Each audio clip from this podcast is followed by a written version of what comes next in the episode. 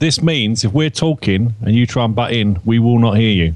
Netflix is popular. Steven Moffat is leaving Doctor Who. Chris Evans nearly bailed on Top Gear. And we've all had a discussion about Star Wars with spoilers and everything. So if you haven't watched it, then don't listen to the end of the show. Airwaves is on.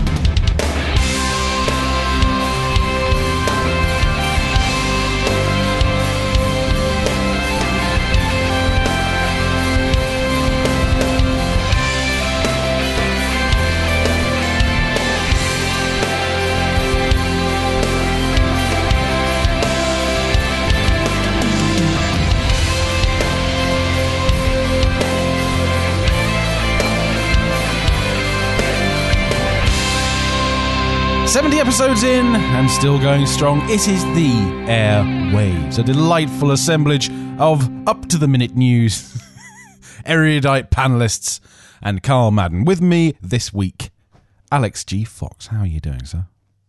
I'm okay. Thank you very much indeed. Thank you for very much for asking. Yeah. It's not, the weather's all right. It's, it's So we Carl- didn't talk about it last week, but then Carl wasn't on, so there was no point in doing so. I'll tell you, there was an amazing glow this morning as I was coming over the hill. But there we go. Near Sellafield, But are you? that, that's something to do with what you were smoking the night before, Could, probably. could well have been. Next up, Mr. Tony Blunt. Hello. Hello.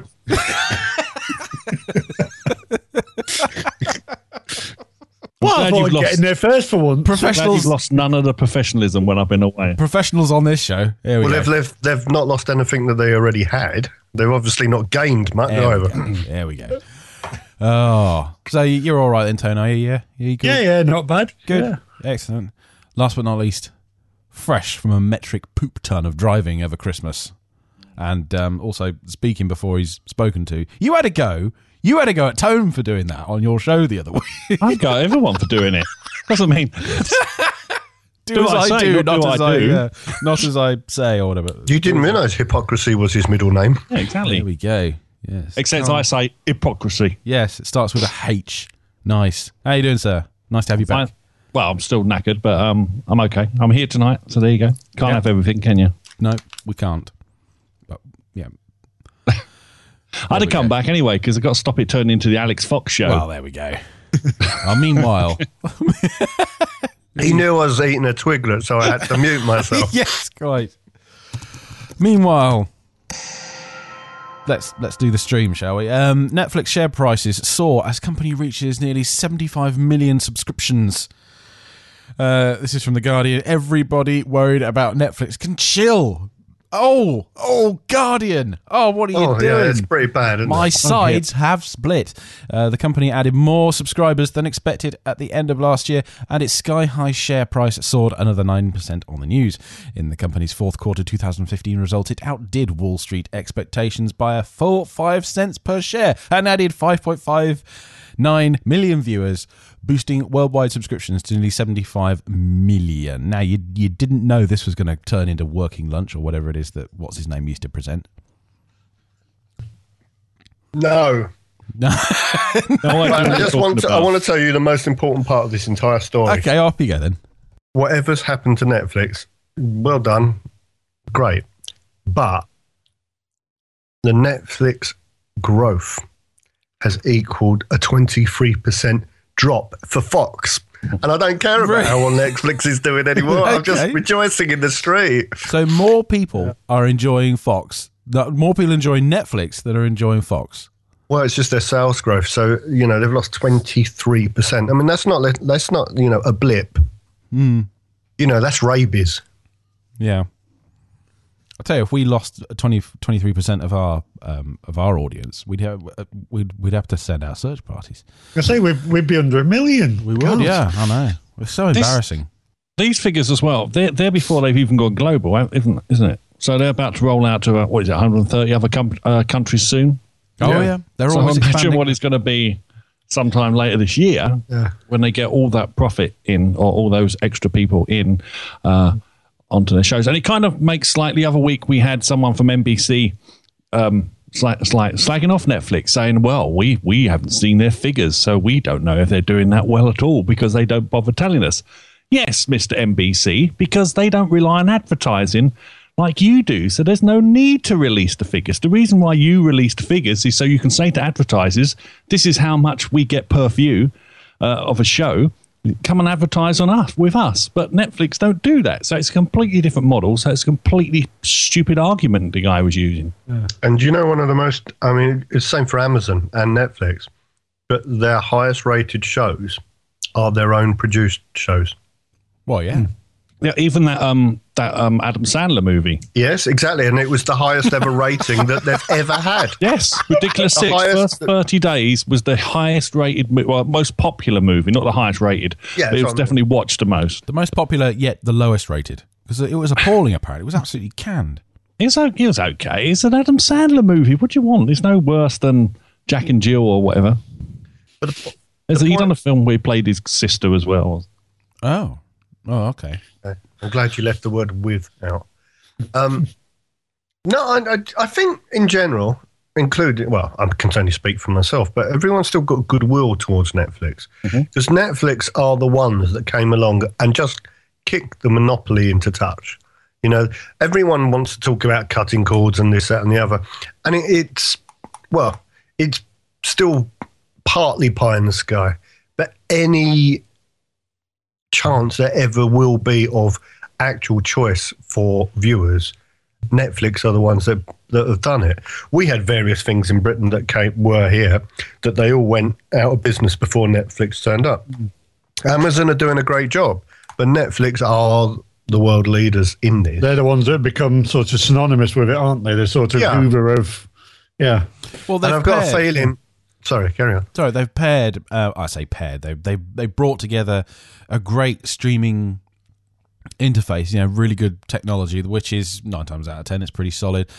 Um, with that, they've brought together some of the best licensing deals so that they can actually get decent stuff. And then on top of that, the icing on the cake is all the original uh, drama stuff that they've done, starting with House of Cards, which is ne- you know, Yeah. one of the one of the best drama series to uh, to come to entertainment in the last. I mean, years. how many times on this show have we said, you know, when there's been rumours that the subscription will go up, it's like we'd be happy to pay a bit more, you know. Well, yeah. If it, yeah. if it came to it, you know, it's, it's like that's a sort of sign of the kind of quality they give you, really, isn't it? And all round, not just in the interface, in the catalogue.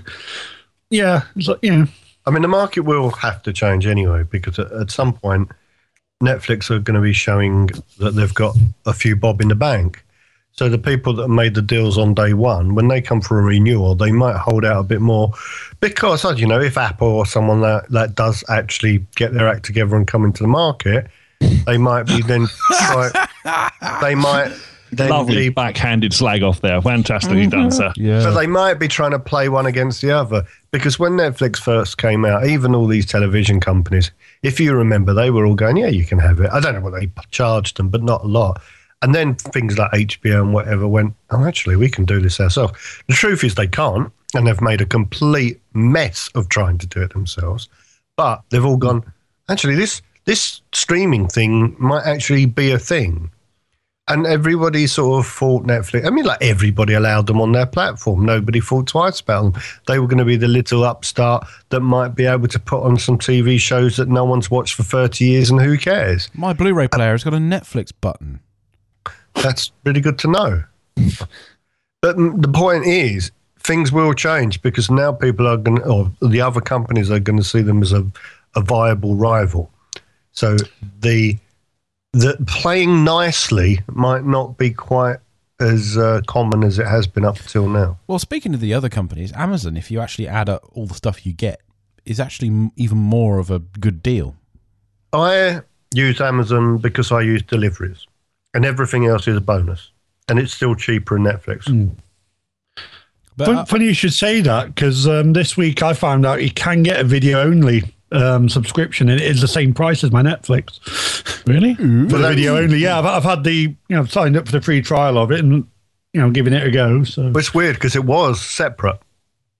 When it was LoveFilm, it was LoveFilm and Amazon Prime. And then they rolled it in together and everyone got really upset about it. But it, what it was, I think it was about £50 a year for Amazon Prime and then it was £80 a year for both, as in once you rolled them together. So in reality, I am paying at this point £30 a year for Amazon Prime. And as far as I'm concerned, just for Ripper Street, it's fine. well, there you go. You know, I, I'm talking about what's that, two pound seventy a month or something. It's ridiculously uh, cheap. Yeah, I mean- I mean that was that was the other thing I found with the subscription. It is a monthly sort of rolling thing. You don't have to pay for the year in one go. I think that that's going to help with some people if if they know about it as well. But you know, you look at just look at Bosch. They seem to have one thing that everyone will like. Mm, Because it's a reasonable price, you think, you know what, 30 quid a year for Bosch? Yeah, it's cheap than buying the DVDs. Yeah.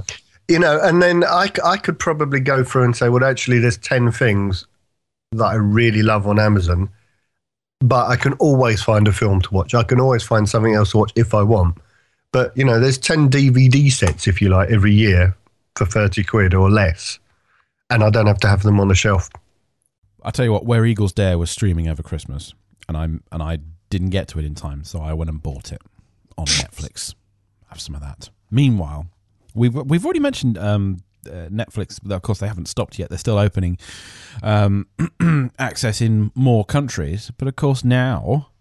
Uh, Doubts cast on Netflix plan to use plan to stop use of VPNs to get around regional blocking. Wow, colour me surprised. Yes, because it's not going to work. No, it's pretty pretty hard to do. I mean, they can shut down if they if they suddenly realise a load of traffic's coming from a certain IP address, they can slam that IP address and block it off. But of course, the um, people who make these VPN services just go, okay, fine, we'll just come from a different IP address. It'll be cat and mouse, cat and mouse. And you know, considering how many IP possible IP addresses there are, um, especially when we get into IPv6, doesn't even bear thinking about. But uh, yeah, it's cat and mouse. Um, of course, it's not something Netflix particularly want to do. It's the people who they uh, license the the uh, content off, and um, as soon as these people just let their content go, uh, make it available around the world, then uh, it just it makes first of all it makes the product more attractive, and it makes more people see their content. It's just crazy to me, and because it's Netflix, it's it's not often when it comes to another producer brand new. So, for example. Um, you know, you could watch something like I, I'm struggling to think of anything off, off the top of my head at the moment. For for example, say when Friends was on, you could watch old episodes of Friends until you catch up, and then you think, oh well, perhaps I'll buy the two pound fifty episode as soon as they come out. Perhaps I'll buy the season pass as they come out because I love the show. You know, and it, it, again, it's just one of those short-sighted opinion uh, views that these companies, these old Goliaths, seem to take, and um, it's very we can't understand why they're doing it. It looks like they're being real archaic and stuck in their ways and just like sticking their thumb up at the digital age and saying, Boost sucks to you, you bloody digitals. We'll have it our own way. And we want to go back to how it used to be and stuff, just like the music industry in the same way. I mean, the, th- the thing with this is, uh, yeah, somebody will find a way around it. But how much effort do you think they'll actually put in? It's probably a thing where the TV companies have come to you know Netflix and gone, "Oh, can you at least try and stop this?" So they're going to at least make a Yeah. sort of show of Well, will, how, haven't they? How big of a problem can it seriously be? It can't be that huge of a problem. I still don't believe there are Probably thousands, not, no. millions of people Probably doing it. Probably not. Well, no, because you've got to have a Netflix account anyway. So it's not like Yeah. they're losing money out of it. Yeah. And then you've got to work out how to do VPN. First of all, you've got to know you can even do it in the first place. It's all right. I mean, a lot of services pop up and they say, this, I mean, it is easy to change your settings, but if you forget to change them back, you get into all kinds of problems with your bank and stuff like that.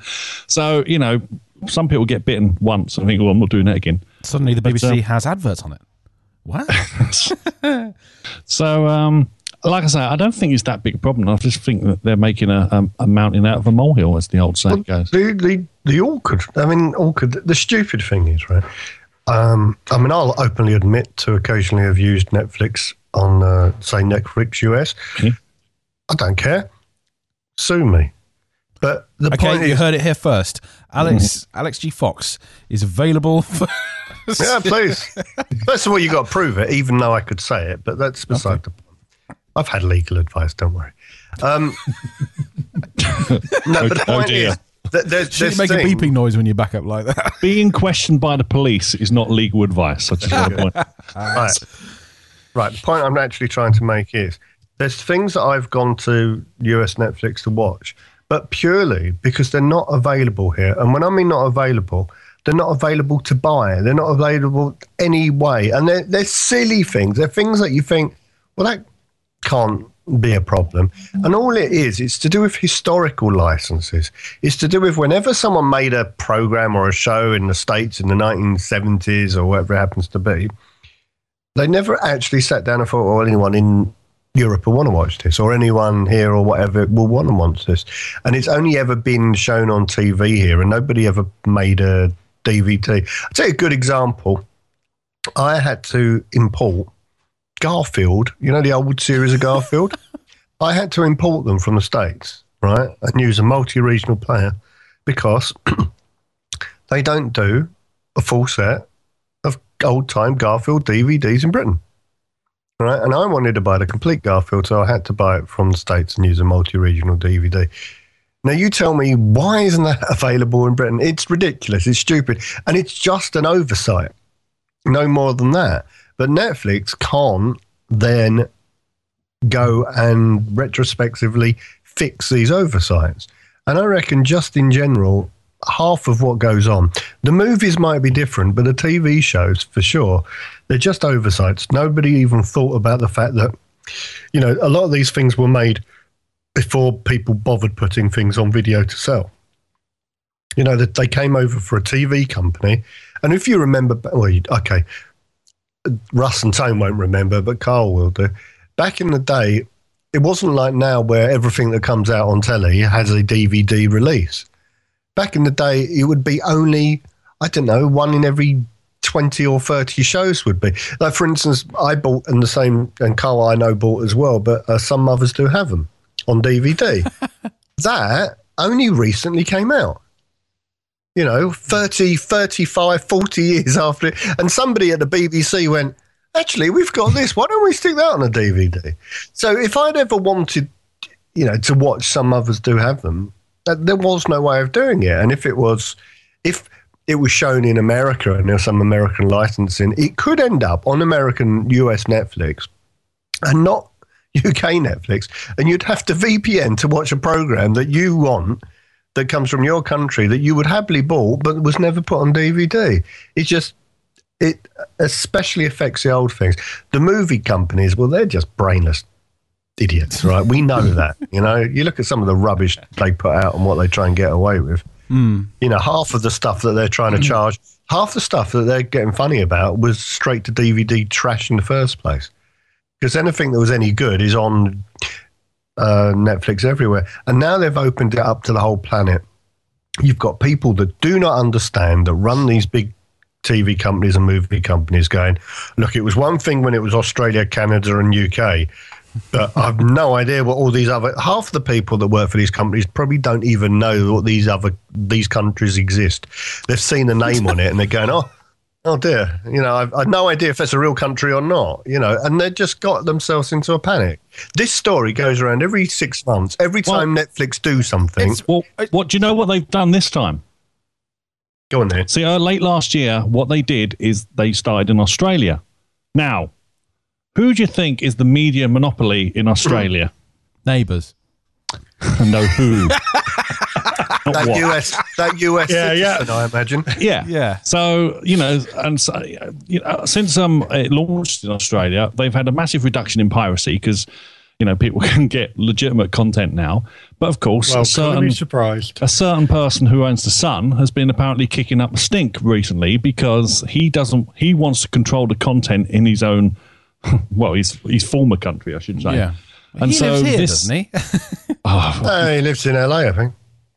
He's uh, he renounced his Australian citizenship. Did he? Oh dear. He's now an American, and he's engaged to Jerry Hall. Yeah, he, sh- he should be having fun there instead of worrying about what the Australians are streaming back home. Or it's it's ridiculous. And well, it's, it's actually run by his son now, who managed to lose a fortune recently. Well, that was quite funny as well. Well, anyway, so that's why it's kicking off again at the moment because the um, the Aussies, um, a, a, a vast number of them were streaming it before it was official over there. But now it's official. They they're trying to make them clamp down. And again, they're just blocking the VPNs. But the VPNs will fight back and they'll find other addresses, and you just can't stop it. It's just impossible. That's one of the good. That's you know how the internet's designed to work. If one bit gets cut off, you just route round and come a different way at it. That's the beauty of it. Unless you live in somewhere like China, where they've got like the, the digital iron curtain, and there's still ways around that. It's very hard to actually block something off and stop someone from getting somewhere. It's it's it's very very hard indeed because that's how it was built. Well, that's why it was. Well, I'll tell you. I'll Yeah. tell you what. I um, all this uh, all this talk of stuff you can't get anymore got me thinking about Northern Exposure. And you can buy it on Amazon Series One. That sounds like six. to- something Tony would get arrested for. No, you could buy series. I love Northern Exposure. You could you could get seasons one to six for thirty eight pounds Just wear, a, fifty. just wear a kilt. You get it naturally. But there's four, only four left in stock. Also, I'm probably going to order the box set of 'Allo 'Allo as well because I want that because it's not available on streaming. No. Speaking of, um, somebody mentioned Friends. Carl, you mentioned Friends earlier. No one's interested in this um, in this one-off thing that they're going to do. That Of course they are. Matthew it'll Perry be, is it- not. It'll uh, be huge. I mean, uh, okay, I'm talking about you three. Are, you, are any of you going to be watching this thing? Yeah, I will. Absolutely. Of course I will. uh, I'm not sure I have much of a choice. Matthew Perry's already said he's not. well, because he's in a plane landing. Yeah. Hmm. But it's just bad. I mean, I, I, they should just wait until he's available. I don't see the point of like waiting all this time and then only getting five of the cast members back. Wasn't It's, it something to do with? I can't. remember. They- They claimed it was nothing to do with Friends. It was going to be a reunion because of one of the Some of the writers or writers, the yeah. producer or something. I could. I remember sort of reading a bit about it, and I thought, "Oh, shut up! You just want lots more money Yeah. because Well, there is there is some on the planet that you don't actually have." Maybe, but of course, oh, none of the um, none of the cast are really doing all that much at the moment. I mean, they've they've had some films in the past, and like uh, uh, David Schwimmer's a director and stuff. But the rest of them we kind of fell off the face of the planet. Um, Well, their, Like well, their Courteney plastic Cox. surgery failed. I now. Courteney Cox had some um, she had success some success on TV with some other shows, Yeah. and uh, Jennifer Aniston went off and done romantic comedies and stuff. But Well, Courteney Cox was the only one that was sort of properly famous beforehand. I mean, she'd done stuff, whereas the others hadn't really. yeah, she'd been in videos and uh, some TV show. I can't remember what the other. Yeah, she was known. I mean, I knew who she was when it started. I didn't know who the others were.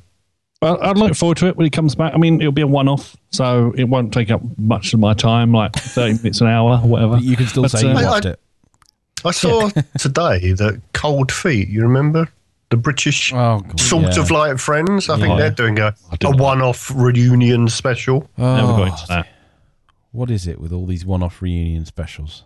Money makes the world go round the world, go round the world. Indeed, it does. Speaking of money, and people who are over the age of seventy-five. Let's get into the Beeb. Oh, you missed one. Yeah, he did, but I was just going to let it go as well. No, it, refresh the page. He's refreshed the bloody list. Refresh the page because Sorry. I I laid up the.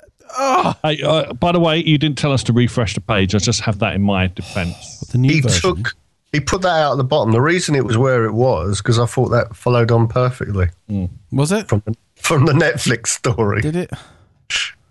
Oh, you oh I might didn't- have to edit that I bit. didn't actually. I didn't actually read that. Damn. Well, oh. so next up, Hollywood. Just cut this out. It'd be seamless. I will cut it out. Hollywood and Sky in showdown with Brussels over TV licensing deals. This story from the independent.co.uk. The EC's competition authorities have highlighted Sky TV's deals with Disney, Universal, Paramount, Sony, and 20th Century Fox and Warner Bros., saying they could violate EU laws because they prevent customers outside the UK or Ireland from accessing the services. Executives from Hollywood studios and Sky TV have arrived in Brussels. What? That's terrible. You've just read two paragraphs together. I haven't. The Yes, EC's have. competition authority. The Yeah, EC, they- There- it's- uh, it's- uh, the EC's competition authorities have highlighted Sky TV's deals with Disney, Universal, Paramount, Sony, 20th Century Fox, and Warner Bros., saying they could violate EU law because they prevent customers outside the UK or Ireland from accessing this, the services. Full there stop. should be a full stop there. There isn't a full stop. I know. Execu- because Alex took it out to make me look foolish. No, no, no. I don't know what I did. Executives from Hollywood studios and Sky TV have arrived in Brussels for lots and lots of free food and a hearing on pay TV that could affect the entire system of film and broadcasting licenses across Europe. The three day closed door hearing You were you were going to interject with something funny. I was because that was it. I was going to say the only problem is it's behind closed doors, which It always is. makes me suspicious to begin with. However, the person do it heading up um, this European, the at least the European side, is someone called Mar- Margrethe Vestager. I ain't I got think, uh, for that. Uh, European, she's Europe, European Union's competitive competition commissioner, and uh, she's the one that launched. Uh, is bringing a formal antitrust charge against Google. So she's not a great fan of technology and and these companies like this. So it's the kind of thing. Anti, I mean anti anti antitrust against Google because Google is the best search engine. You can't you can't punish people for being the best, can you? I've suffered from it all my life. No, but you can like when they have monopolies and stuff, which is you know antitrust. You can you can go after them. Absolutely, you should go after them. Do you reckon people went after Martel because of their monopoly? Oh, right. The one thing this part of the story doesn't say, which I think is equally as interesting, it could affect TV rights for all the sports channels. It does say that. Hmm. Does it? did you not say that? Yeah. Outside the UK from exact. Well, the fact is, it's a 20th Century Sky. You know, the way that it re- it was just they're talking about the executives here from the film channels with what it says up there. Other pay TV arrangements could be affected, including the Premier League's current deal with Sky. I'm not actually sure you got. It says, There, it's the Where full did you say it? one, two, three, four, five, six. Hearing a pay TV can affect the out. entire system of films and broadcasting licenses across. You haven't got that far. That's probably why. No, I haven't because you didn't put that in the doc.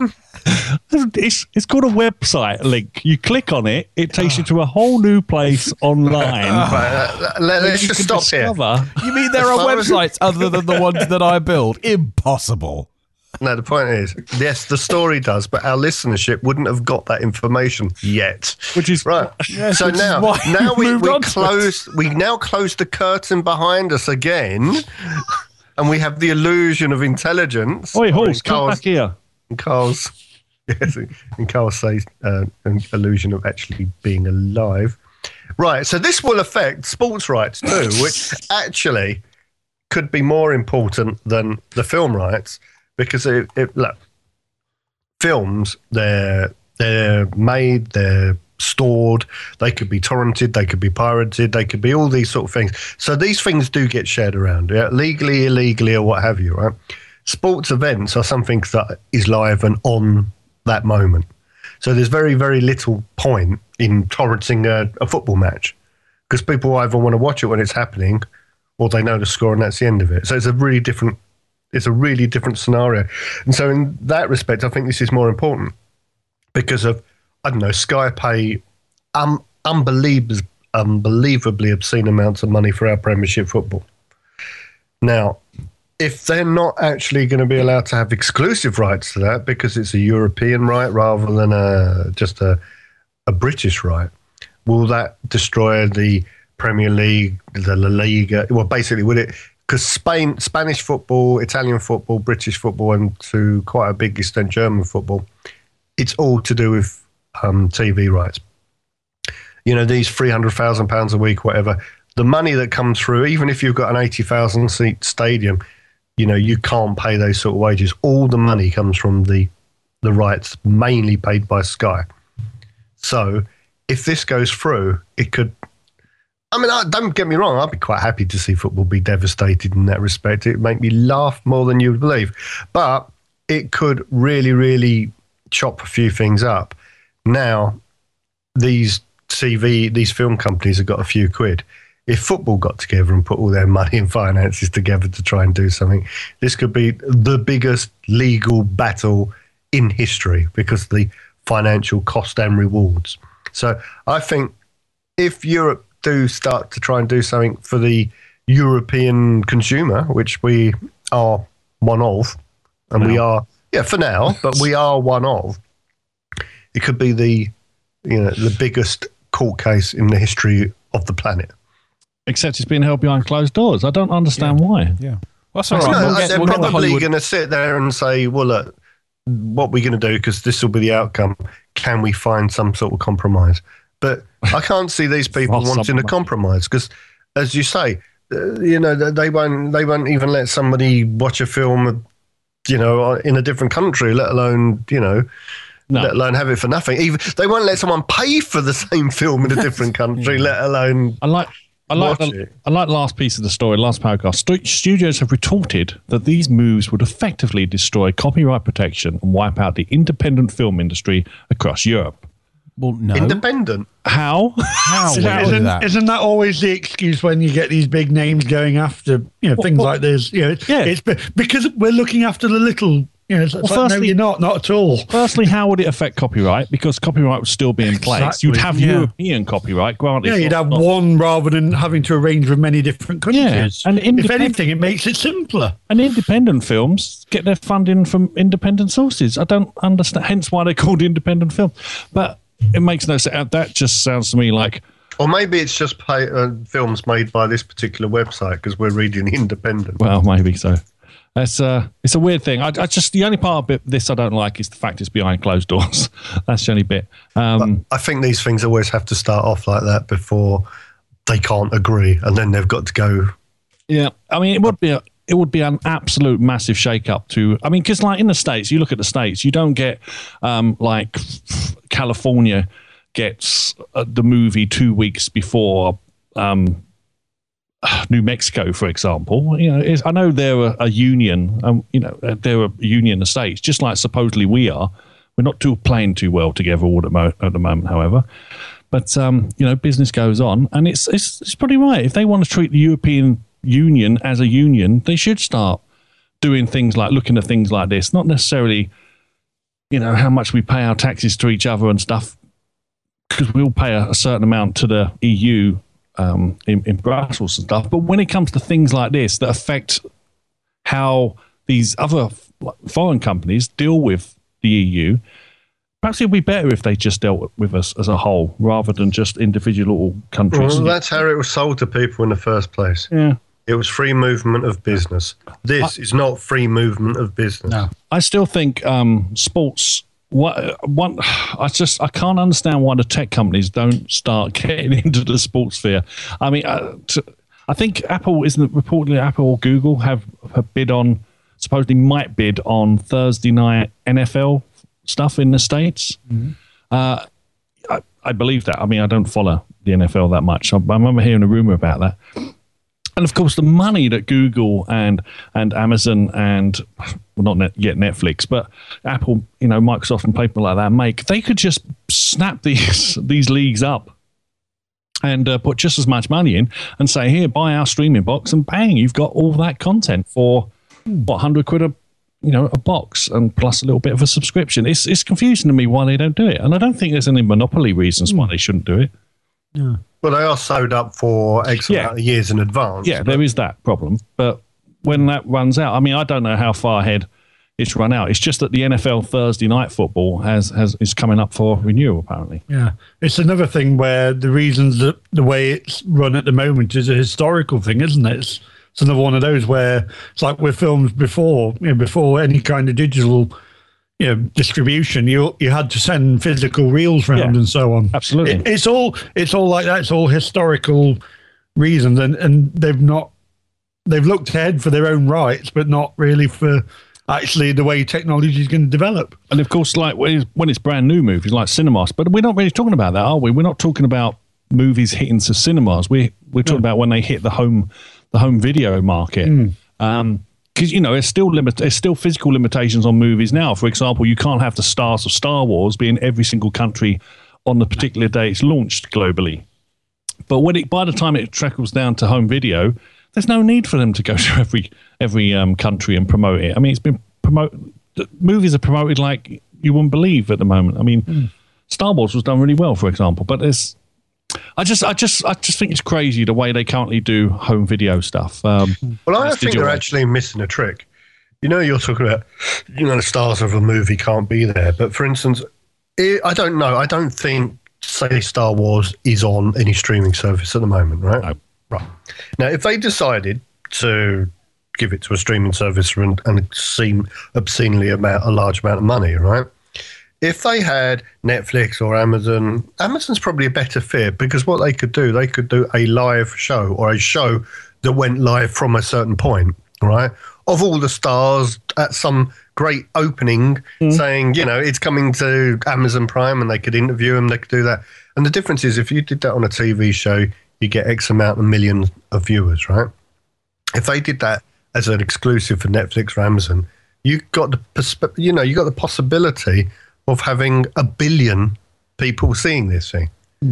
You know, so the figures they might not be live, uh, even though you could make them a big proportion of them live, but these figures could be astronomic if they got their act together. And you think about it, the reason Netflix works, okay, they got 75 million right at the moment, while they're only in a few countries, okay?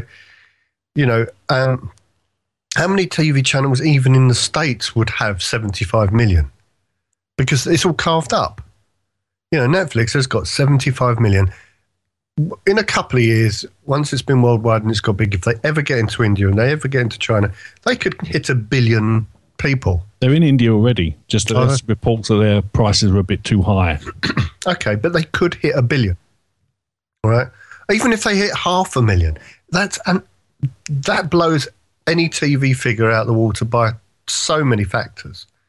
So my point is they could afford to pay a bit more for for Star Wars or whatever it is, whatever the, the big thing is. It's, like sport.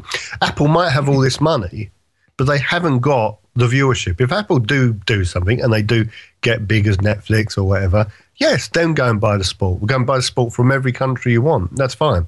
And that would be great because once you've got one license, you can watch it on your phone, your iPad, the, the, the computer screen, the Apple TV or whatever. It's so much better than be tied down to one stupid physical box with a viewing card. Right? I'd love it. Well, I'd happily rather give him uh, Apple my money than Murdoch. Well, of course, it is. It is changing because at the moment, obviously, they're just concentrating on TV shows because they can get longevity of TV show because they can get like forty-eight episodes, for example. But uh, you know, with the move with Adam Sandler, okay, you might not be the biggest Adam Sandler movie uh, fan, sorry, but imagine a few years from now when they got enough revenue to go, okay, Spielberg, here's 200 million, go and make us a blockbuster. And we will leave you alone. We will just let you do it. We will not interfere with your editing. We will not interfere with your produce, production or any, any way. It will be completely your your little project. Uh, do whatever you want. Just give us an idea. We'll greenlight it because we say yes, sci-fi's are very popular on our on our system, for example, and then see what happens because then you get into a whole, you know. If Netflix can release this Spielberg blockbuster on a Friday globally, and it blows any other previous box office well numbers away, I, I, I can just imagine. You know, because how much you pay for what is what is uh, Netflix six ninety nine at the $6.99 a moment. month, yeah. Well, my Going movie ticket is Yeah. like twenty quid. So It just, I just wanted because that figure when you said give Spielberg two hundred million to make a film, I had a figure in my head and it was right. I just had to check that Netflix gave um, a hundred million dollars to make House of Cards. Mm.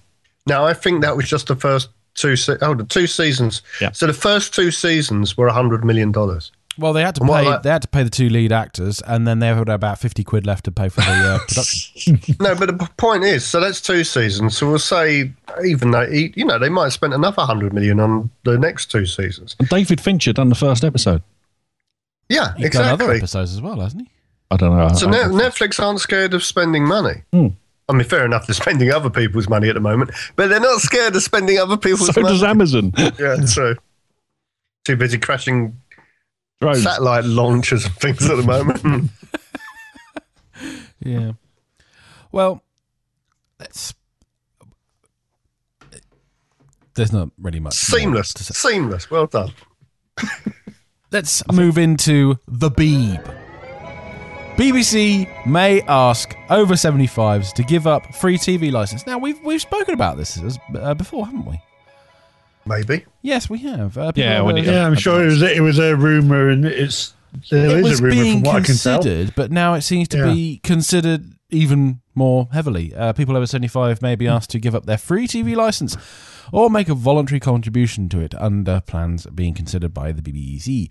Uh, the corporation must absorb the loss of £650 million worth of licenses for over 75s from 2020 as part of a funding deal agreed with ministers last year. A report on ways to appeal for voluntary contributions is due in 2016. I remember you being quite vocal about this, Alex, previously. Why wouldn't he be? Well, yeah. Me? I'm vocal about things I don't care about. So this, I must have been apoplectic. No, look, it's fair enough. If you've got the wherewithal to pay for a TV license and you feel that you're getting value for money and you've got a conscience, then chip in, right? But I do think it should be there for people that don't. It, it it's funny. I was listening to um, a radio Steptoe and Son from about 1970 something, right? And there was one bit where the the father was um, he was actually faking having amnesia because he wanted Harold the son to go and buy him a colour TV license, right? So oh, he, he went out and then he was faking amnesia in hospital because he was trying to make him feel guilty for buying a car. And the the father said, "Oh, TV, it's a real boon to the elderly. It keeps them company in their old age." And I absolutely, completely, and utterly believe that's true. You know, it stops people being quite as lonely. It keeps them up to the world. They they can watch rubbish daytime television. It must be there for somebody. I don't know who does watch it. And I think it's really important. But if you can afford to contribute, then do so. But the fact that this deal was made by a government, you know, many, quite a few years back now, and it was made by a government, and then the government say, actually, BBC, we've got you over a barrel, right, and we can kick you as hard as we like. So one of the things we're going to do, instead of cutting your costs by, you know, an extra goodness knows what, we'll leave you a few crumbs left, but you've got to take over paying for this um, free TV license. And what happened, and I didn't realize it was this way around, I just assumed that the BBC just didn't bill these people. The BBC still billed, but the bill went to the government, and the government then gave them back the money for the cost that these TV licenses would have brought in. And now the government have said, no, BBC, you've got to swallow that cost. So, in fact, it's not just people getting a free TV license, it's actually another cut of 650 million on top of all the cuts that they've already been given. And it's all some political issue about keeping the TV license at the rate it was. Sorry, the TV license has been frozen for a very long time. yes. Put it up by 10, 15 quid a year. We're talking about, if you put it up by 12 quid a year, we're talking about one pound a month, right? So if everybody that's got a TV license that is under 75 pays an extra one pound a month, I'm pretty sure it will cover this cost. But yet again, I'd say that if you if you got an income and you're over 75, by all means, don't feel obliged to pay for it. But if you can, and you know that what you're doing is contributing something towards something that you can afford to contribute for, do so. But really, I think it would be an absolute travesty if they took it away in general for people because it, it's more than a TV. It, it's so much more to somebody that's elderly and housebound than it is for us young people that go out do this, that, and the other. And TV is something we do as well as all the other stuff in our lives. If this was the place you sat down on your chair with 15 blankets because you can't afford to put the heating on, and you had a glow in the corner and it was keeping you some sort of company and keeping you attached to the rest of the world, then it's worth so much more than 150 quid a year to them than I think it would be an, a beyond a disgrace if that was taken away. Mm. And you know, there's not many things I'd stand outside the Houses of Parliament and wave a placard, but that's one of them. I was just looking at how much our missiles we we, we fire oh, on people exactly. cost, and it's quite shocking actually. Yeah, well, um, they're expensive pieces of kit, though. They are. I just looked at one, and it's like um, one hundred and seventy-five thousand pound for one. That's right. a brimstone missile, whatever the hell that is. Yeah, the first night when we, you know, after we, all right, here we go. It's a bit of politics, but we don't do. but it is a fact. Ben Elton. but it is, yeah. it is a fact. The first night, you remember when we said, "Oh, we're going to go and help out somewhere, Syria, Iraq." I don't know what we were doing. The last thing that they had a vote on, and no one got asked about, right? the, the, fir- the first night, that's all it was. The first night, they spent a hundred million pounds on blowing up missiles. Oh, yeah. Tomahawk first, is 1.59 million. Yeah. The first night. Just one. Right. Yeah. And they probably missed something and hit an empty school anyway. So. Oh, dear. Look, irrelevant. Do not take the TV license away from people over 75. Well, right? just just don't do it. Enough of the TV license. What if what if, what if they're going to try and take the uh, the BBC News channels away from oh. people who maybe don't have the onlineness. BBC News Channel identified as next service to become online only. This story also from the independent.co.uk. I wish we had sponsors because they could sponsor us for, for regurgitating their stories. Um, Uh, It really, now, it really means that I couldn't be bothered to go for This- more than one website. This kind of It's maybe what we're doing to the stories Right. after we've yeah, it's what we Yeah, well, we chew them off and spit them out. Um, but, uh, but really, if you look at what they were doing, uh, what they wanted to do with BBC Three, what they what they were going to do with BBC Three, and what they have done, or what they will be doing, that's going online only. Did we really think? I mean, I think didn't we say at one point that maybe the news channels would be? Uh, Yeah, it was, would it was promoted. That was, that was probably what would happen. The problem, fortunately, of course, it's only the um, the twenty four seven streaming show. I mean, I, I'm not a big fan of twenty four seven streaming news because it's all well and good, but whenever think anything anything happens, it's like here's a picture of a, a block, a house or something. Now we're going to look at this for four hours while nothing happens. Happy New But, Year, everybody! Here's a here's a burning hotel in Dubai or where whatever. But of course, the people who will suffer is again, uh, this might be a bit of a stereotype, and it's not totally true. Is the elderly because we, our generation might know, and your generation might know, Russ and Tone, yeah, youngsters. But um, you know, I love one of the comments actually on this story down the bottom. Someone called P James has written. You can buy a Chromecast for one one-off cost of thirty quid. Open up the BBC News app on the phone or Chrome web browser and cast live news from the phone to the TV. It's as simple as pressing a button or two. I can't what wait. About the 700, what about the seven hundred pound for the phone?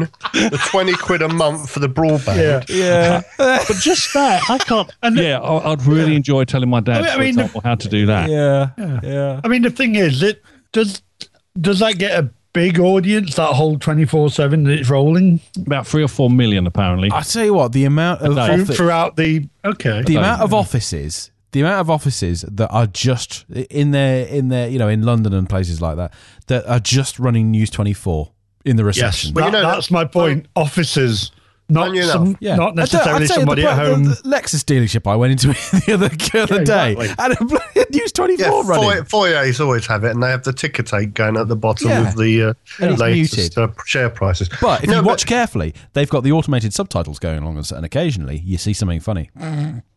Okay, but back to the story. Um, well, that's one of the things because uh, my dad bought for something he'd doing. He bought a TV license for something else he's running. Okay, not just his home, and uh, it's the same price as a normal TV license because that's all it is. Well, look, sorry, make a business TV license a thousand pounds a year. Oh, yes. A business TV license, yeah, why We not? get You're running it in a watching it. business. Yeah. Make it a thousand pounds a year. Make it ten thousand pounds a year if it's um, a skyscraper, because this is a drop in the ocean. The BBC need to come up with ways of just saying, you know what, the the elderly need to be able to watch the TV for nothing, and they need a news channel, right? But Actually, th- this block of you know multi-millionaire bankers and ten thousand pound is a drop in the ocean. Ten thousand pound, there you go. That's uh, how, for the number of That's- viewers it's getting. that's eighty thousand pensioners paid for. for actually, one- you're right. Hey, How, for, for the number of eyeballs it's getting Yeah, on those yeah, yeah. business ones, yeah. How Meanwhile, would that Carl's work? trying to squeeze something out here. how would that work? Is it every business in Canary Wharf needs a TV license, or is it just Canary Wharf needs a TV license? Canary Wharf needs a ten million pound Yeah. TV license. no, just one. Well, they're probably getting away with one, yeah. Exactly. Is it? Because I have no idea. the I Canary had Wharf Group one. or whatever they are. We had to get TV license so we could have a TV in the in the staff canteen. I say canteen is a little cubby hole with a few dispensing things in it, but Do any of them work or are they all bunged up? oh, it's awful. Um, I've never seen a more depressing place between the hours of twelve and one. But uh, yeah, I mean it's 145.50 a year, so about 40p a day, I think. Yeah, but I'm saying a business. Like if you're some Business, yeah, it should pay. if you're a hairdresser and you've got a little shop, then look, whatever. But if you're, there should be a rating system of going like you're a hairdresser. The most you ever get in there is five people at any one time. Then it's a normal TV license, right? Well, we do it for a spare bedroom. Exactly. I, I know this is getting really political, but I really think you look. The news channel is important to people, hmm. and you know what's funny? The older you get, the more interested. In, unless you're Carl and you don't care about the world, but the older I get, and most older people get, the more interested you are in the news. When I was a kid, when the six o'clock news came on, I might stayed in the room for the headlines, and if it wasn't really gory, I'd leave, right? And as you get older, you think, oh, it's six o'clock, I'll put on the news, see what's going on in the world, right? And then you get older again, I actually find myself putting on the rolling news occasionally, and after about half an hour, your brain just goes, no, I can't take this. Brain Well, goes there's the thing. There's the thing. You're doing it occasionally. Yeah, we did survive without rolling news for Sky and CNN. no, Who was it- it? Was it CNN? I don't know even know what the first rolling news network was. I want to say It's probably- CNN, but It, was, it wasn't British because No. um, BBC News wasn't the first one rolling. It must have been Sky News. Well, they've had How- they've had other ro- this the, the companies in the states have had rolling broadcast radio. I mean, C-SPAN is, has been going for years, hasn't it? I mean, it, they- used to be that they'd interrupt a broadcast if there was a, re- real urgent news, wasn't there? You know. I wouldn't mind. But in America, they get the news wrong so quickly because they do. They have to get you know people watching. Here's the facts, even though the facts are wrong. Here are the facts, and of course they stick in people's brains as the facts, even though. Well, it's the editorial by whoever happens to be in the office at that moment. Oh yeah. So you know, uh, so maybe I'm not. I'm not a big fan of rolling new services, but if Sky's got it, I, I want the BBC to have it as well. Yeah, everyone. You need some balance. Uh, do ITV still have ITV News, or is that gone? I I haven't think seen they it. did at one point when when Freeview very first started. Yeah, 'cause but I think they that's have gone now, isn't it? Yeah, they scrapped it. Yeah, But They you just know, have look, ITV the- one, two, three, four, five, six, seven, yeah, and eight. because it was um it was ITN, wasn't Well, we it? got- also run Channel Four and Channel Five News. ITV Yeah. Digi- Digital that had um because I've got a mug somewhere with ITV Digital on it, and I'm sure they had a news channel. No, ITV Digital was uh, the name for on digital, either before or after. But no, it was after, ONdigital. It became ITV Digital, and after ITV Digital, it came Freeview. I mean, I think I think we still got uh, like Al Jazeera twenty four seven and and RT News. No, but Um, the point is, the one go, the BBC's remits, one of the BBC remits is news, right? And okay, so what they're going to go? Oh, we only need to do now. Online is not good enough. Okay, online's good enough for something like BBC Three, where the you know the average person that watches it is of a certain age. They will have a mobile phone. They will have broadband. They will have this, that, and the other. But the average person over seventy five in this country could not cope with or really understand it. I'm talking about the average. Obviously, there are people out there that 75 and they could be 90 and still be completely computer literate, but most people don't want to be. I, I don't see it as a problem until something happens big, because then it becomes valuable again. It's hmm. not, you know, every day today where nothing's really going on in the world. Uh, Okay, okay, there's always something going on somewhere in the world, but you know what I mean. When it's something It's those domestic, major stories. yeah, when there's something domestic big happens, like a massive, you know, the next terrorist attack, wherever that comes from, you know, it's good to know you can tune into the BBC and get a sort of measured response rather than someone saying the dog looks sad, for example. Well, I think they should be working out how to get more money out of certain avenues than just keep cutting and cutting and cutting. Because Yeah, well- there's a point where they're not doing their job anymore. No, their job is if they need to fund it, they need to find other avenues to fund it. That's what they need a better, I can't remember Yeah. what the department is, enterprise department or whatever they call it. Anyway, Well, let's go. Speaking of better, well, actually, well, we did. We just don't know, do we? Let's move on to the box. Doctor Who showrunner Steve Moffat quits to be replaced by Broadchurch creator Chris Chibnall. This story from the Radio Times. Steven Moffat of uh, Sherlock Don't fame say that phrase that he gives, please. has don't decided that his time. I'm not going to say what the Radio Times put on there. Thank you. His time as showrunner of Doctor Who has come to an end, and he will step down as the show's lead writer and executive producer after six series at the six. Good heavens, Radio Times Does not feel like it's been that long, does it? It do, no, no. It's a good thing. feels like 15. Moffat, yeah, um, Moffat will hand over the keys to the TARDIS at the end of next of the next series in 2017 to Broadchurch writer and Doctor Who fan Chris Chibnall. BBC One decided to air Moffat's final 12-part series, the 10th of the modern era, in spring 2017. Oh, Chib- Chibnall's debut series as head writer and executive producer will launch in 2018. A Christmas special will air this year, overseen by Moffat, though it is unclear whether Peter Capaldi's new companion will feature. The companion who will replace Jenna, Col- Jenna Coleman's Clara Oswald will definitely be in place for the spring 2017 series, say BBC. So, well, Well, if they haven't they're found rushing. him or her by then, then Wow. Good heavens. Well, so I'm not I'm not completely um, annoyed that, that we're not going to get a series this year. I think that's actually quite good. Did did, Because no, it- did we not say sort You were of when we were reviewing the Christmas one? It was um, it's like oh maybe we do need a bit of a break. Yeah. You know, that's that was pretty much the consensus among us, wasn't it? In fact, in fact, um, Alex had something in particular to say, Exactly. I did. and there's the insert point. Thank you. Where you go. Oh, I don't need to insert anything. I thought you were going to play it. no, I, I, I stand by my previous comment. There you go. There you Seeing go. as it's turned out to be absolutely yeah. I don't.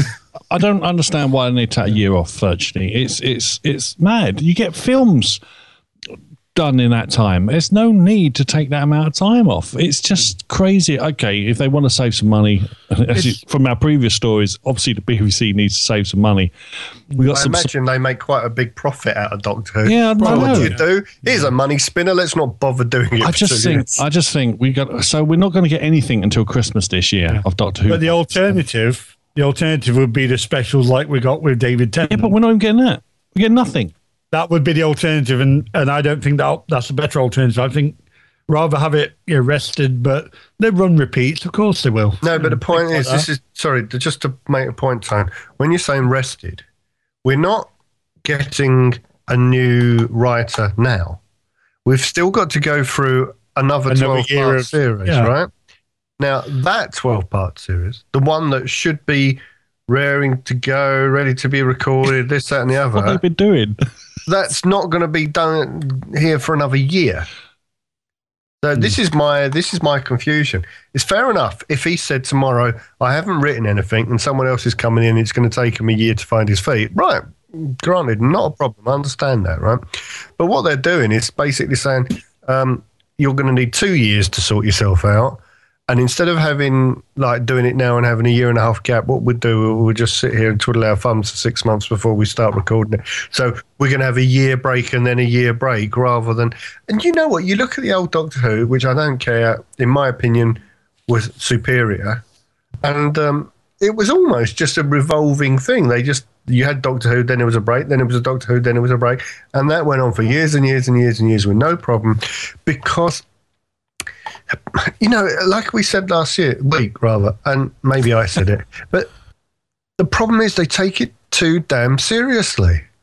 Remember what it is. It's a jolly story with a good base of characters, and you got. uh, Was it they said in the original thing? We don't want any bug-eyed monsters. Yeah, and we got bug-eyed monsters. Great, right?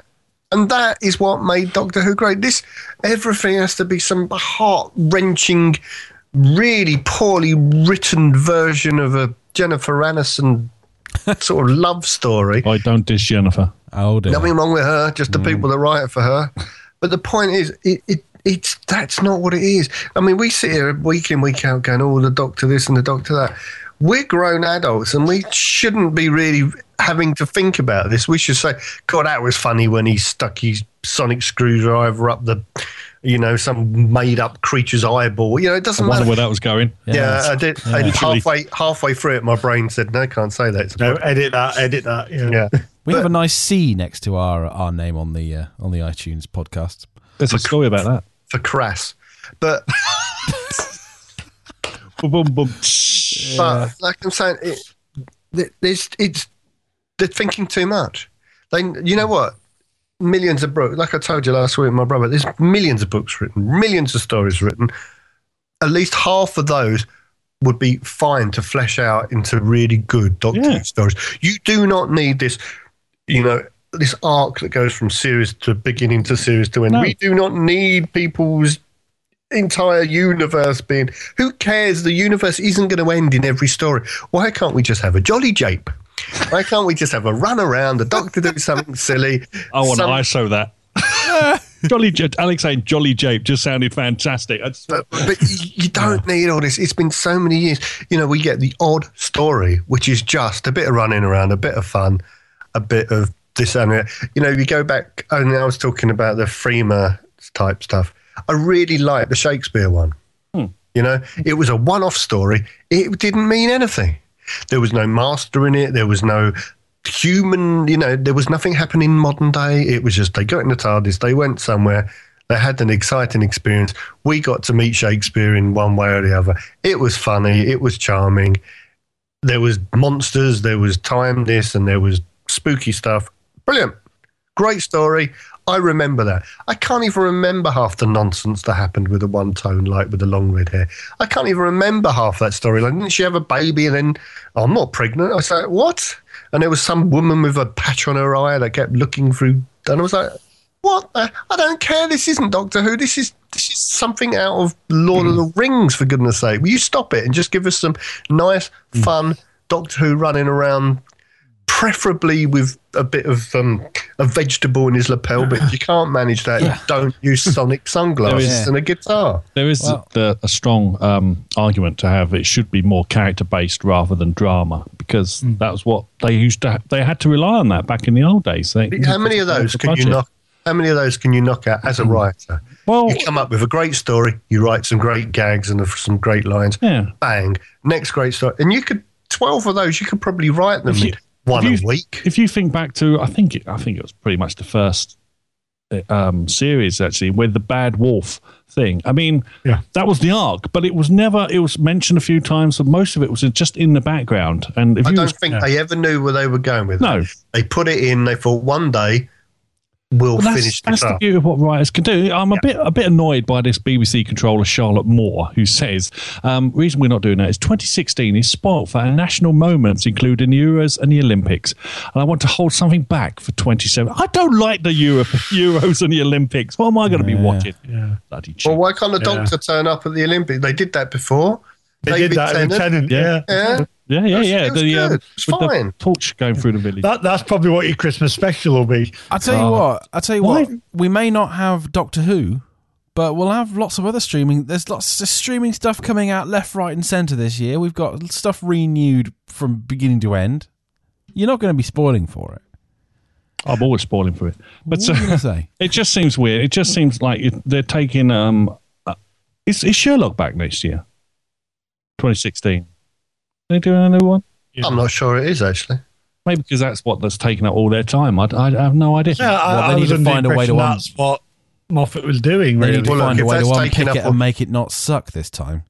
Yeah, but if that's what's taken up all his time, then he shouldn't have. He should have picked a long time ago one or the other. It's- because of you know what if these are british institutions right uh well doctor who certainly is sherlock they hoped it would become one well it is a british institution the this original. is this is just an incarnation isn't it if they are then uh, how dare he think he's got the right to decide when and where we can have our institutions you know I do. If you're not with, with capable Sherlock, go away no, with, with Sherlock, it's also that the two stars have become you know busy with other things as well, isn't it? It's not just him Become Hollywood stars. with Sherlock.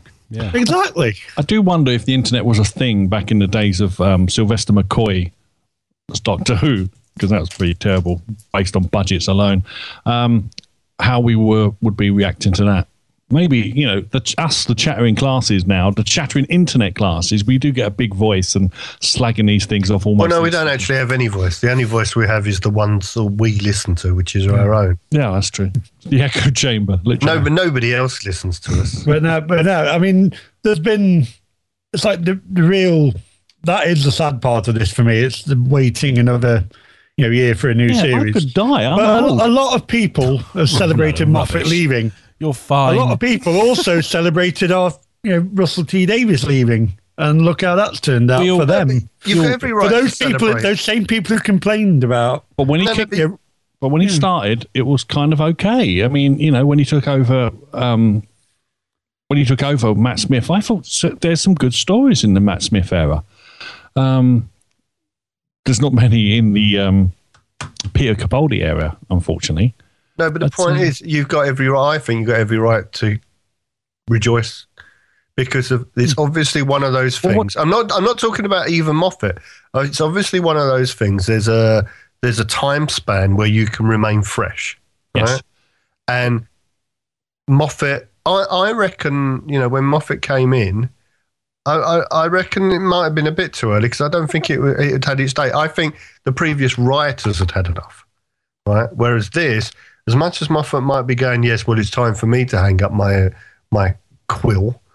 I think in general he must have heard murmurings around because we can't be the only people that are just getting fed up with the what I personally deem as the poor quality of storytelling. Right now, there should be a you know you you, you get two years or three That's, years, um, right?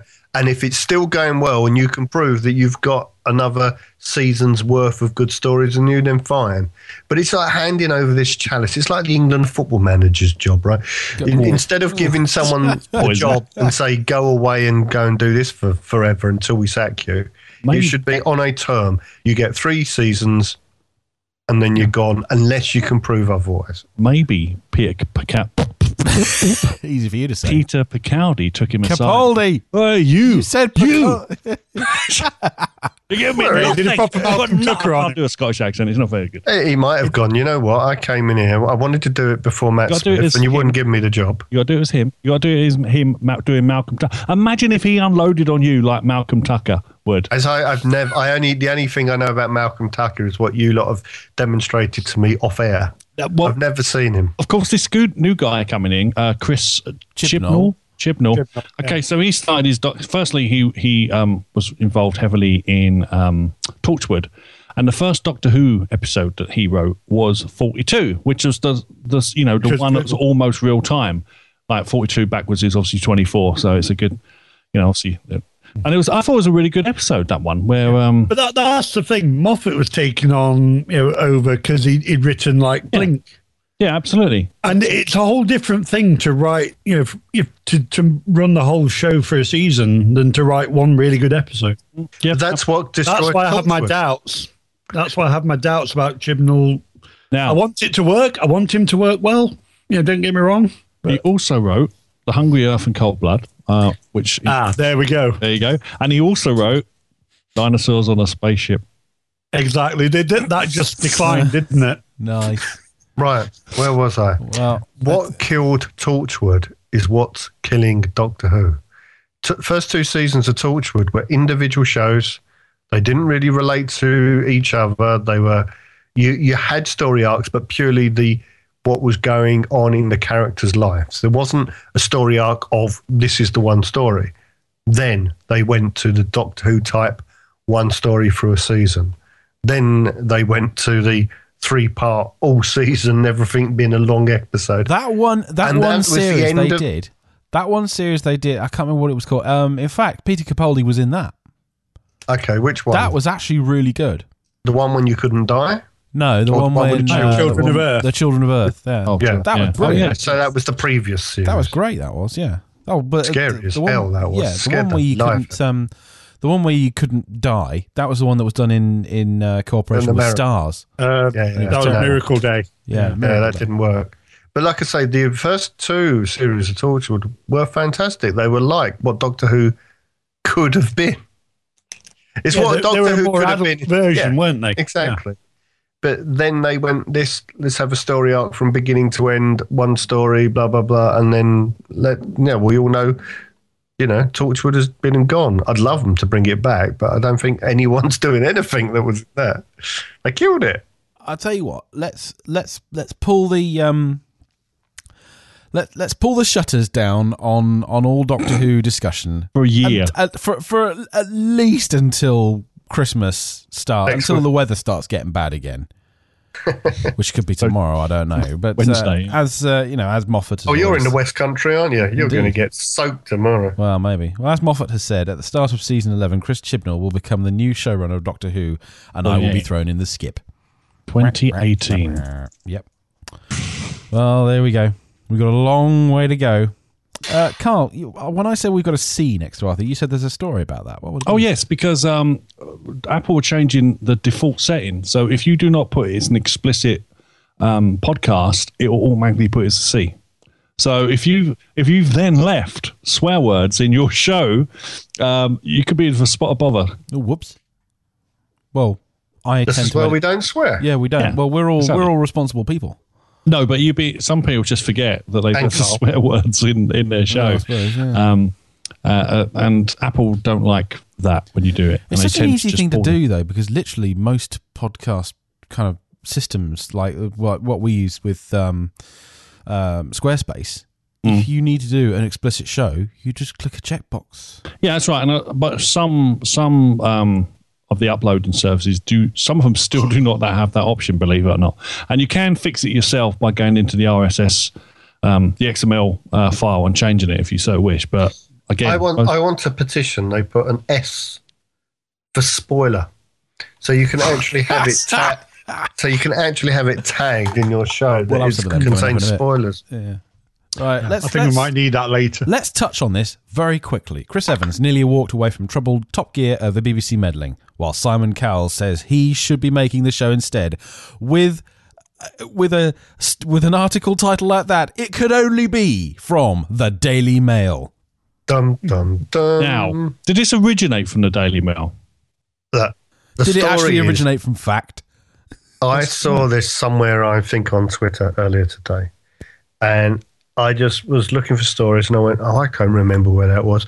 So I just typed it into Google, and there was a few versions of this story, but the top one was the Daily Mail, so that's where we got the link. Ugh. So please don't blame me. I was going to say now you got your apology out of the way.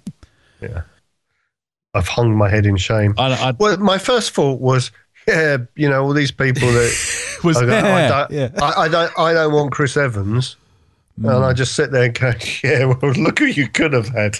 yeah. you could have Cowell. won. I don't know. I just think it's Just get JK in. He knows cars. He can d- drive decently. he probably doesn't want to know, though. What's he want that poison? Exactly. chalice? Exactly. I mean, I think he's appeared on Top Gear once, but that was as a, as a guest in the car. You know, Didn't he get the fastest? Uh, he got the fastest around the track at one point, didn't he, JK? at the time? Yeah, at, Yeah. at the time he did it. Yeah. yeah. Carl, Yeah, So- Mr. Mr. Bean likes his cars. Let him do it. as you know me, Mr. Conspiracy. I just say publicity. When does this show come back? no idea. No, it's not far out. I think it's in March. All right, so it hasn't been in the news for a while, so let's get some publicity out there. Um, let's create some controversy because that done us so well in the past. Uh, the, the, the Amazon Top Gear show uh, doesn't I don't doesn't come out till autumn, I believe. No. It's the end of the year. Come on, it's so far away.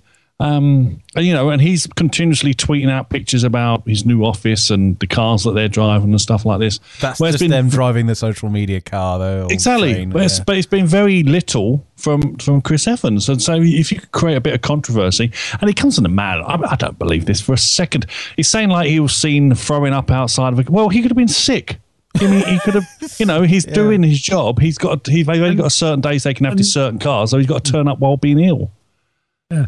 And the other thing with this is like, even if he did leave, the other presenters that have been announced, I think, you know, 'cause I think you've had, there was one point where David Coulthard was announced as, you know, one of the support presenters, like uh, Sabine Schmitz. And, you know, they, they could quite easily, based on their previous appearances, they could quite happily take that lead slot, you know. One the- Well, I, you know what? I think I think the, the, the car show is again what you've got to remember. It it's moved on from being a car show, so they can't just have someone as interesting. I mean, I think David Coulthard has got a touch of the Steve Davises about him.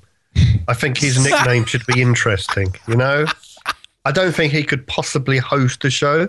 He's quite good being in the background arguing with the guy with a goatee. What's his name? Uh, Eddie, uh, whatever. I don't know. Eddie Jordan. Eddie Oh, Jordan. get Eddie Jordan on. Yes, that would be. But he only works with someone else to argue with, you know. So it wouldn't. Yeah. It would be like having the two old men from the Muppets. You know, if they had him and David Coulthard, you know, they'd be able to just sit in the top box criticising Chris know- Evans. Now that would work. Uh, They can have that for nothing. I'm fully supportive. Yeah. They- and the, they- the other thing, though, I've seen that um, Coulthard might be because it's his company. You know, he part owns the company that's doing F1 for Channel Four, so he'll probably end up on that in the lead role anyway. you this this story also goes on the claim that he can't speak and drive at the same time. Let's just think about that for a Yeah. moment. Okay. Um, yeah, it's hard. It's hard. so he can't say power. That's it. No, I'll have a little As clicker long with a as it's sample. not forward finished by Rangers, we're okay. I've got. I don't know. this must be popular because they've had 359 comments on it in the space of a few hours. Oh no, let's not read Oh, those I've got to read some. Come on. No, let's not read these. No, don't, don't, don't, don't do it. Steady decided. They're brilliant though. Me. Well, One word. I tell you what, we've got a, we've got plenty of time to wait. Not near, not nearly long enough as long as um, as the new series of Doctor Who, though. 2017, here we come. Right now, there was a uh, very, very, uh, very, very, very low budget sci-fi film released just before Christmas. It didn't really make much money, but we all wanted to talk about it. Um, yeah, What is this And this is where I hand the reins over to you. and this is where you, Oh, you can't do I it. still haven't seen it. I still Oh, haven't seen it. What? You I've can't only talk about it recently without watched the spoilers. Orig- I've only no, I'm not bothered about spoilers. I've only recently rewatched the original three, for God's sake. he's not so- bothered about spoilers. He, he's heard about everything. He's not. All, Oh. I'm, all I'm interested here is what everybody thought of it. Loved it. Can you Um, expand on that? yeah, absolutely. So, um, okay, if you if you look at it, it has got a, a lots and lots and lots of throwbacks to the uh, the New Hope film, for example. It- yeah. It's basically recycled the same storyline to a a certain extent. Uh, being as there's a big planet, that you you're going to put a spoiler thing on this. Oh yes, I will put a spoiler thing on this. Yes. So yeah, so it's basically another big Death Star type planet that they've got to kill, and again, there's one damn minor flaw Yes, in it. So if, flaw. if you if you can attack this thing, but what it does do so brilliantly, which those bloody prequels didn't do, is it gives it some character. There's some character in the characters. There's a bromance. so yeah, to a certain extent, but uh, there's just the way it's it's it's filmed, the way it's shot, the way the physicality of the movie, the fact that most of the sets are real. There's some that obviously are, are not. The action, it's never, it doesn't feel forced. There, it- there's that certain, the pacing of it is incredible. Like I just, I, I, when the film ended, I'm thinking, especially the way it ends when they're flying off to like you know to try and find Ireland. Luke Skywalker at the end. I'm thinking this can't be the end. I looked at my watch and like like two hours had gone. I thought, what? How's that possible? But um, but no, the action in it, uh, the the new cast is absolutely amazing. That lead, uh, Daisy Rid- Ridley is it? Daisy Ridley. Yeah. she is at wherever they discovered her, she is an amazing actress.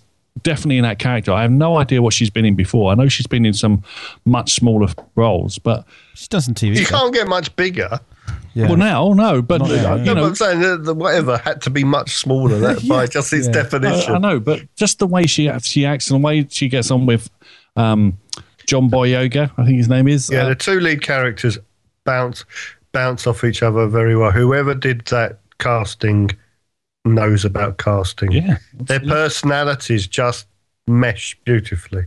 Uh, there's some fantastic uh, set pieces in it. There's, it's, you know, obviously there's the massive tragedy where um, a certain main character dies, uh, and it's, it's sort of announced. You can sort of see it coming, so it sort of prepares you. And so when it actually happens, it's not the biggest sadness thing I was thinking it would be when I, I was sort of fearing it when I heard that this character would be in it because he'd always wanted to be. I think it's Han Solo. I was, So, going um, to say, um, Harrison Ford has been, uh, ever since the Vocal. first Star Wars film, he's Yeah. been trying to get out Yeah. of of the um, He- of the franchise, hasn't he? He wanted his character killed in Empire Strikes Back, and then again in Return of the Jedi, and they never did it. But this he time, wanted he wanted to go up with the Death Star in um, in um, Yeah. There's Return lots of of- Jedi. But even the way they deal with it, not so much the fact that that happens, it's the fact how Chew- Chewie reacts to it, and it's this whole. It feels brilliant, and of course, there's no guarantee he's dead. I'm just assuming it is the way they shot it and the way it happened. I think yeah, probably he's got to be dead. But um, but some of the action pieces, the um, the chase at the beginning, near the beginning with the Millennium Falcon, uh, the um, the bit where that new pilot shows off his skills, like you know, it's none of this falseness to it. Like um, you know, Anakin Skywalker was meant to be this amazing pilot, and we show show him in a pod race, but it almost felt forced in, forced into the into the story. The way they show this this clip, this uncut clip of him, this guy doing all his X-wing fighter pilot hijinks and just taking out loads of like TIE fighters and stuff. It's just brilliant. It's a fantastic piece to watch. Um, and again, yes, there are some plot holes in it, but I'm not sure they're meant to be there because it's because you because there's obviously they knew this time that they were going to have a second and a third one, which they didn't necessarily know when they did A New Hope, so they had to close it off. Um, you know, some of the characters, the old classic characters, are underutilized. It's a shame probably C3PO is in there and R2D because they don't really need to be. That new robot is just fantastic. BB-8. Yeah. He was the highlight of the entire film for me. Actually, Exactly. I thought I he mean, was fantastic. If you just think what it is and the amount of character they got out of that droid, it's, it's just, I, I can't believe it. Um, but again, I, I decided that character comes because it's it's like a robotic penguin. Yeah, It's got the cuteness and the move, the, the, the way it moves. it It's- has. It's definitely got something that you. Honestly, that was my high point of the film. That robot. Yeah, because I thought it failed miserably. I thought, you know, the way they show it in the trailers and stuff, it's just doodling along. But you, the way they gave it character was just just awesome. I thought. Well, he, Um, um, I, I, remember, I remember thinking when they brought him out with the one of the Star Wars conventions. Yeah, they brought R two D two on stage, and then out comes BB eight rolling around R two D two and looking at him making a noise. A couple of my friends didn't actually realise that he's real, Mm. and I had to show them these this, this video. I said, "No, he is. He's actually a he's actually a, a physical It's effect." Yeah.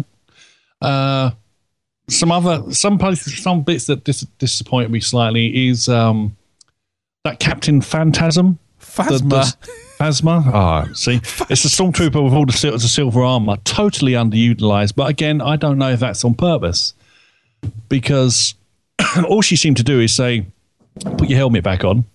And get it back in line, and it just seems for the person playing that character, it just seems insane. It's just like the very beginning when um, Max uh, von Sydow.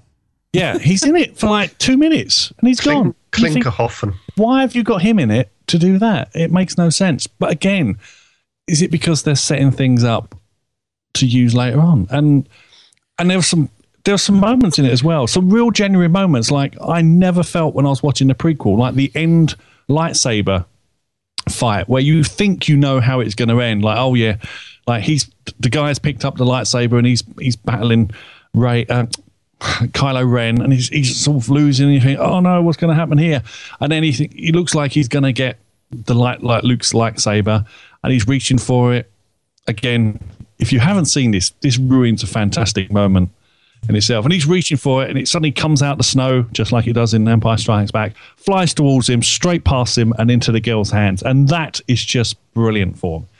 That was just one of those moments where the whole cinema went, yes! and uh, the special effects. There's only four of us in my cinema, so it wasn't quite so. Ours, was- ours was packed, and I even suffered it through 3D as well. But there was one, there was some really good use of 3D uh, in the in what I saw, um, and I'm just happy. It just made me glad.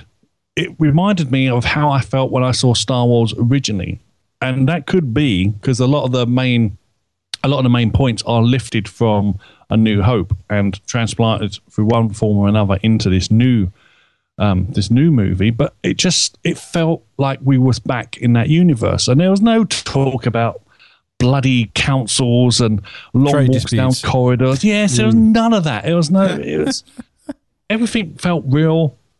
Everything felt plausible, even though obviously it isn't. And it and it just it just felt good. It, it it just moved along at such a pace. It was just an awesome piece of cinema. I mean, you know, Star Wars isn't meant to be um, this big space. Yeah, it's not meant to be a 2001. It's meant to be a rollicking space adventure, which is exactly what it is, and that is exactly what I got, and I was more than happy with that. Well, you got a rollicking. Yeah, and and I'm I'm So as long as there's no Hayden Christensen in. I'm I'm a bit disappointed now that they pushed the second one mm, back They have. to Christmas. Oh, that's just a pain. Well, did you really expect it it to come that that close? yeah, I was quite shocked. I mean, at least we get another one next year, so it kind of like lessens. yeah, Rogue you're getting One. like the spin off, aren't you? Yeah. yeah, and it, it just it, it seemed it came across to me as someone who loved the material. Um, which is something again the prequels didn't have. It was just someone, oh, here I am going through the motions to turn this out because I said I would for whatever reason. Um, and I just felt it was a it's in it's, it's in it's in good hands now. Hopefully, moving forward. I know JJ's not doing the second one, but what he did on the first one, I just thought was fantastic for what Star Wars is and what Star So- Wars should be. Do, do you think that's because he actually knows Star Wars, where Star Trek, it's arguable that he probably didn't know the material? Well, you've got a problem. See now, that's what we've had this. I know that's a whole different thing, you know, but See, the Star Trek that Russ wants is not going to sell tickets in this day and age. Unfortunately, it will sell tickets for a few people, like like the old ones did, but those numbers are dwindling. You've got to make it for a new YouTube generation, and that that's, that's because the last, even the last few Next Generation movies were goddamn awful. well, yeah, exactly. But even if But you they go were more back- watchable than the rubbish that J.J. Abrams pulled out. Maybe, but even if you go back to the classic one of Star Trek, which is obviously Wrath of Khan, it's still a pretty slow burn movie. It has its action sequences in it though. But not many. But there's a bit more. You There's a bit more more- brains to it. But you, you well, could do more first contact because I, Yeah. I've always held that up with Wrath of Khan, and it is more of an action film. Yeah, it is, it is more of an But action it's got film. more about it's it got as some well. parts with it as well. it has two. It has d- the first contact has two distinct storylines going along with it. Yes. Oh yeah, Yeah, but he's also suddenly, for some reason, Picard picks up a machine gun and starts gunning down. that's the Borg. holodeck. Apparent- yeah, That's on the holodeck. he's- Yeah, but they're still Borg, and they're still real Borg. And then when his his, his fellow um, teammates, crewmates get attacked, you just go, "Oh, sod them! We're too late. We can't save them now." And buggers off. You obviously haven't watched that Picard film would in a while, have you? I do no. He sees his mate, and he just Just goes, I don't remember him actually buggering off. I remember someone being slowly corridor. It's too late assimilated when he decided to put him out of his misery. Well, that helps as well. Lucky no one did that to him, wasn't it? That's all I can say. yeah. As I said, plot point. Yeah, I guess. I guess. I guess. Well, I saw it. Uh, when did I see it? I saw it just before Christmas. I was lucky enough to have a uh, r- almost like a private viewing, actually, because it was just me and my brother and my sister, and there were literally, I don't know, four people up the other end of the cinema, th- two people down below, and um, How the hell did you manage that? and it all started. No, it was brilliant. But was it the timing in, in the day or something? It was, on the Isle of Wight. Right. Put it that way. So everyone was there. And it- yeah. Um, no, I thought I actually thought it started quite well, especially when um, especially when Kylo Ren stops that blaster beam in midair, and it stays there until he goes into his ship. He obviously it Vader obviously never did that. passes his mind. Sorry, Vader never did that. no, no, they just bounced off him or whatever he did. Well, it deflected them. He deflected them, yeah. much more impressive to hold Yeah. it in space. Oh yeah, yeah, yeah. Well, they didn't have the special effects back then.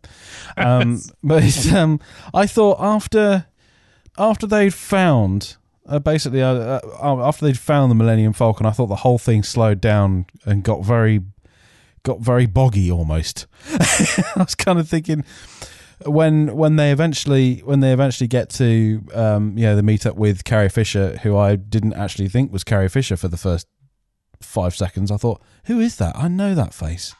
Oh God, it's Carrie Fisher. and, and and about that point, I was thinking, how much longer are we going to be here? Well, not long. Come on, come on, let's get. but um, no, some of it again, as you've already said, it's the it's the it's the big super weapon with one fatal flaw. We just have to put a couple of torpedoes down this little hole, and then all will be well. And also, we told the cat we told Captain Phasma to lower the shields, and yes, she did. Do you think that's what the prequels was missing? That big sort of Death Star type thing? Because it I've never had absolutely that, no did it? idea. I'd, I'd, I don't And know. everything I- else. I, kind of thought as, as soon as the um, as soon as this super weapon opened fire and managed to destroy a bunch of planets that they could see from Yeah, that what- makes from, no from another planet. J.J. Abrams has done that before. He did um, when Hmm. uh, another spoiler alert, when Vulcan was destroyed in in Star Trek two thousand and nine. For some Hmm. reason, Kirk could see the planet being hosed in on itself. Was it, it was From meant to be another- on a moon or something. from another it? Yeah. planet. I was thinking But you got- on you- Delta Vega or something like that. You was can't. thinking, That's what? That's what what, are you doing? That's what I'm saying. You can't hold it as a serious because you can't have dogfights. You don't have dogfights in space either. It doesn't work like that. It's just creative license. I'm not sure anyone's tried it yet to no, find no out. one's tried it. No one's tried. We well, can't, well, you anyway. can't burn him. And you wouldn't be able to hear the lasers either. No, Exactly, Well, they did hear that in. Battlestar. I think the most if you if you want realistic space battles, you watch Battlestar. Um, But and if yeah, you miss, it's 16 hours to do a full loop of the atmosphere is, to yeah, come back again. yeah, yeah. But um, no, I thought overall, overall the the effects were were okay. The um, the I actually watched a um a, kind of a rundown of the of the special effects. Uh, you know the the CGI, the raw plates, Oh, uh, yeah. some of the previs, and s- and then then the finished shots. And there was actually less physical stuff in there than I thought there was Mm. um, which is testament to how, how good the, the CGI is getting, I suppose. But uh, yeah, it's a lot, a lot of that stuff. A lot of that stuff was good. I thought, as, I, as I've already said, BB-8 was the, uh, you know, he's he's he's one of the best, um, one of the best physical effects to be done on a uh, on on a film so far. Um, one thing I was very disappointed in was the score. I thought the score was a bit rubbish because it, it's. I was kind of thinking, I see, I seem to be, I seem to have an aversion to um, loud music taking up long sections of stuff, and we've got loud horns, loud choir, and everything while these people are trying to say things. Really? I don't even notice that, to you truth. No, no, I Not just, even on my radar. I just, yeah. But there, any, anyway, I, I, I expected, um, I expected more, if I'm honest, from uh, from something Oh, like you can't But please yeah, everyone, can you? we got we got another Star Wars film. Brilliant. Um, You, you're just getting old. You're an old fart I'm before your time. No, you I'm are. not. There you are. Yeah. no, I thought I th- I, I was I was over the moon with Man in the High Castle. Fantastic, amazing. Yeah. Daredevil, And a very subtle superb. score. Yeah. Didn't like Star Wars, but loves Nazi propaganda. Yeah. Don't put those words in my mouth, Alex. What do you reckon? Right. Okay. I mean, you, you two covered everything very well. Um, I've got to admit, I, I was enjoying it. I did go 3D, which is always a mistake for me because of obviously wearing glasses and having to wear a pair of glasses. There is an irritation to just wearing 3D glasses. So that, as much as I try not to let it disturb me, it it does break my real concentration on the film. It's always a mistake, but everyone I want was with wanted 3D, so that's you know I'm not there to spoil anyone else's enjoyment, right? Um, I mean I've spoken to Carl about this previously, and there is some enormous plot holes, but I can't believe that. I don't know how many thousands of people would have seen this as it went along being made. I don't know how many reviewers, or rather, how many people that have uh, I don't know what, like market researchers or whatever you call it in the film industry. So every plot hole that was absolutely glaring to me is not there by accident. I do not believe that in any way, shape, or form they aren't absolutely aware. So I believe what Carl is alluding to is that they are there for a reason because there are so many spin offs. Every one of those plot holes is an in for yet another one of these side movies. Or the main comics. move. Sorry? Or comics or books. I no, I think the movies. I don't think. I think most people that go to watch this will not be buying books or buying comics. They want to see the films, and um, like for instance, the backstory for Daisy Ridley's character. That's a massive, massive, massive gaping hole. There's somebody that supposedly wakes up one day, and I don't. I can't even remember. It was that long ago, but it was like I don't know I, I heard some stories about Jedi. I'm going to try a Jedi mind trick. Bloody hell, it worked. You know, and it's like, Yeah. yeah, okay. And it worked on yeah, I uh, think, James Bond of all people. Well, exactly. And then there's the bit with the lightsaber, you know, and, and she's been able to use that force to get the lightsaber. Whereas we had an entire movie with Luke learning from Yoda how to do that, right? So there's something there. She's either had a mind wipe, she's been trained, and then I, I'm going with a mind wipe. I'm going that she's fully trained. They've cleared her mind. What do they call it? Recon? Is that what? Retcon. And then they've stuck her on this desolate planet. She doesn't really know why she's on this desolate planet because she's going on about looking for a family or something. Mhm. Right. So she knows there's a past, but she doesn't really know what it is. So there is one of the movies. Can I say There is that gaping. Okay, say the say rumor. rumor, or it could be a spoiler, but it doesn't matter. The rumor is because everyone just assumes it's going to be Luke Skywalker's daughter, uh, but the, Oh, I don't know what that is. No. One of the rumors going around is it's actually Ben Kenobi's daughter or granddaughter or something, um, and that's why you hear. That's why she hears his voice when she has the flashback. Ewan McGregor's voice, of course. Yes, Yeah. which is perfectly okay. But there, there's the gaping. So these gaping holes are left there for a reason. These gaping, there are the gaping holes that I don't like. There are that we are running out of time.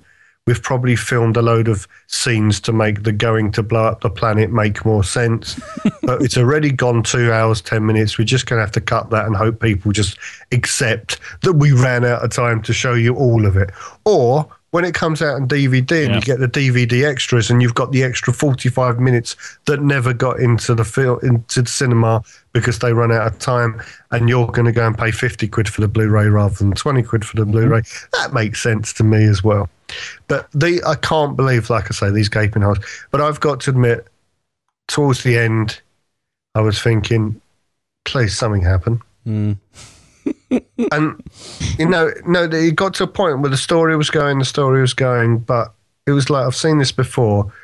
Something major's got to happen because we must be getting near the end, right? So there's got to be a cliffhanger. And I know people, I haven't got the affection I thought I had for the original because when Han Solo met his demise, there, like I said, there wasn't many people in the cinema, but I was sitting there going, "Don't blame you, mate." Or he got an intake of breath at our place. Oh no, honestly, I was sitting there going, I don't blame you for wanting to get out of this. But only on the grounds of That was the That point where felt- I found, oh, well done, mate. You finally made a break for it. that that's more or less how I felt. Oh. But only because of this right, you had the two new characters and they were great. They are going to work really well together. Let's just let's just hope they don't do a love interest. And I don't mean that for any other reason though. Once you link them together, you limit the amount of love interest characters they can have. Let them both get another love interest, and hopefully their partners don't get on. You know, something weird, something to make it more going on. You know, Sitcom. because sort of. But one of the things I did like with this, and I really, I only sort of appreciated it afterwards and thinking back, is there was lots of comedy in the original three, and they took their time, and they some of it was shoehorned, but they put that back in here. And that was what the most pleasing thing from the original was. You know, you had Han Solo's basically very tired, dry way of joking. No, that's fine. But these two characters, the you know, the the oh, what do you call it? The stormtrooper guy and the other, you know, the two main characters. Daisy and that- that- Finn. Yeah, they're, they're both their comedy was good. I mean, you know, the fact that he's a, you know, he, he's a stormtrooper that that's seen the light. I don't know as much as, to be honest, I don't think he's seen the light as much as he just doesn't want to see the dark anymore. You know, so I don't think he's like a reform character. And I quite like the idea. I mean, you probably know all this if you've read all the books and all the rest of it. I like the idea that they are bred to be stormtroopers. And I quite like the idea that their humanity, uh, their instinct takes over. And that also gives us future that there's a chance that they will try and reprogram him in some way. They'll try and, because he will now have knowledge that they want, right? The dark side or whatever they're called. He will have knowledge they want, so they will try and get him back, but they won't want to kill him. They want to reprogram him in the same way as Vader wanted to reprogram Skywalker they might want to reprogram this bloke because his knowledge and his skills and you know if you can reprogram him to the dark side and stick him back in there because you've got to remember he might not even know he's been reprogrammed in the same way as i believe this girl doesn't know that she's been reprogrammed so their history is somewhere going to be interlinked i know it is but you know i, I look they did all they could with the first film. And like I say, I can see a three hour film being there where everything made more sense. But they had to find a way of cutting it No, and cut it it didn't to actually cut, leave. it didn't cut that much out of it. There's a there's a scene where uh, Kylo Ren goes on the Millennium Falcon. He has a few members being there as a boy. Um, there's a scene where that alien that they go and meet and she gives the lightsaber to Maz Oh, Kanata. goggle yeah. She goes she goes she goes back with them to where Leia is, but they cut that out because she had nothing to do when they got there. But that's it. That's all I remember them reading that they say they said they've cut out of the film. Okay, well, maybe they've written things in and not used. I don't know. I don't know. But whatever it is, I just feel that. I look, it's a hell of a lot better than it could have been from people that love Star Wars. It's a perfect. It's it's a better follow on than any rubbish they did as a prequel. That's what I was going to say. It uh, the the general consensus from Star Wars fans seems to be it doesn't have Jar Jar Binks in it and it doesn't suck. So on those also, two, I think the spin-offs might might be the making of this. the spin-offs might be better, but I think yeah, it, it the the film the film is worth watching. It doesn't suck. Well. You know done, I- up the I Star Wars franchise. I would I would like to see it again. I don't think I want to sit uncomfortably. It was the most comfortable seats in the cinema you could ever want, but I can't even sit on my settee for that amount of time without getting up and going for a walk. So I when it comes out on DVD or well it won't come on stream, but whatever. When it comes out that I can sit comfortably and actually absorb every part of it and mm. pause it when I need to go to the loo and be able to carry on concentrating as opposed to in the cinema you sitting there going, Oh how much longer? I really need a wee and then you can't concentrate anymore. You know, once I can take all that in, I reckon there'll be more to it than I uh, realised. There is because some of the things that you had problems with there are actually explained in the movie, but you must have missed them. oh, I'm sure. Like I say, two and a half or two hours of, and also, I- you know what? The what's the word I'm looking for? The anticipation. Anticipation. yeah. I reckon that actually stopped me being able to concentrate as much as I could have normally. So a second viewing wouldn't Yeah, be a bad idea. Absolutely. Not in 3D. No. Hmm. well, we'll find out. Tone, we, what when did you think? comes on. Yeah, Tone, what did you reckon? You're going to bother Did I watching not No. already say I've not seen it? I've, You've not I've seen it. rewatched the originals, but I've not. What did you it think of the wasn't originals? proper originals. Crap. Well, it done. wasn't the proper originals. It was the redone horrible. Oh dear. Yeah. Oh dear. oh, we had to shine it up, and we had to put Hayden Christensen at the end of oh. Jedi. Oh, makes no dear. sense. Oh, jeez. Right. yeah. Okay. So, but yeah, I'm Now. just yeah, never been in, as into it as as I was Trek. Can I just say that Oh, bit dear. you just mentioned there, where they put Hayden Christensen in at the end? Mm-hmm.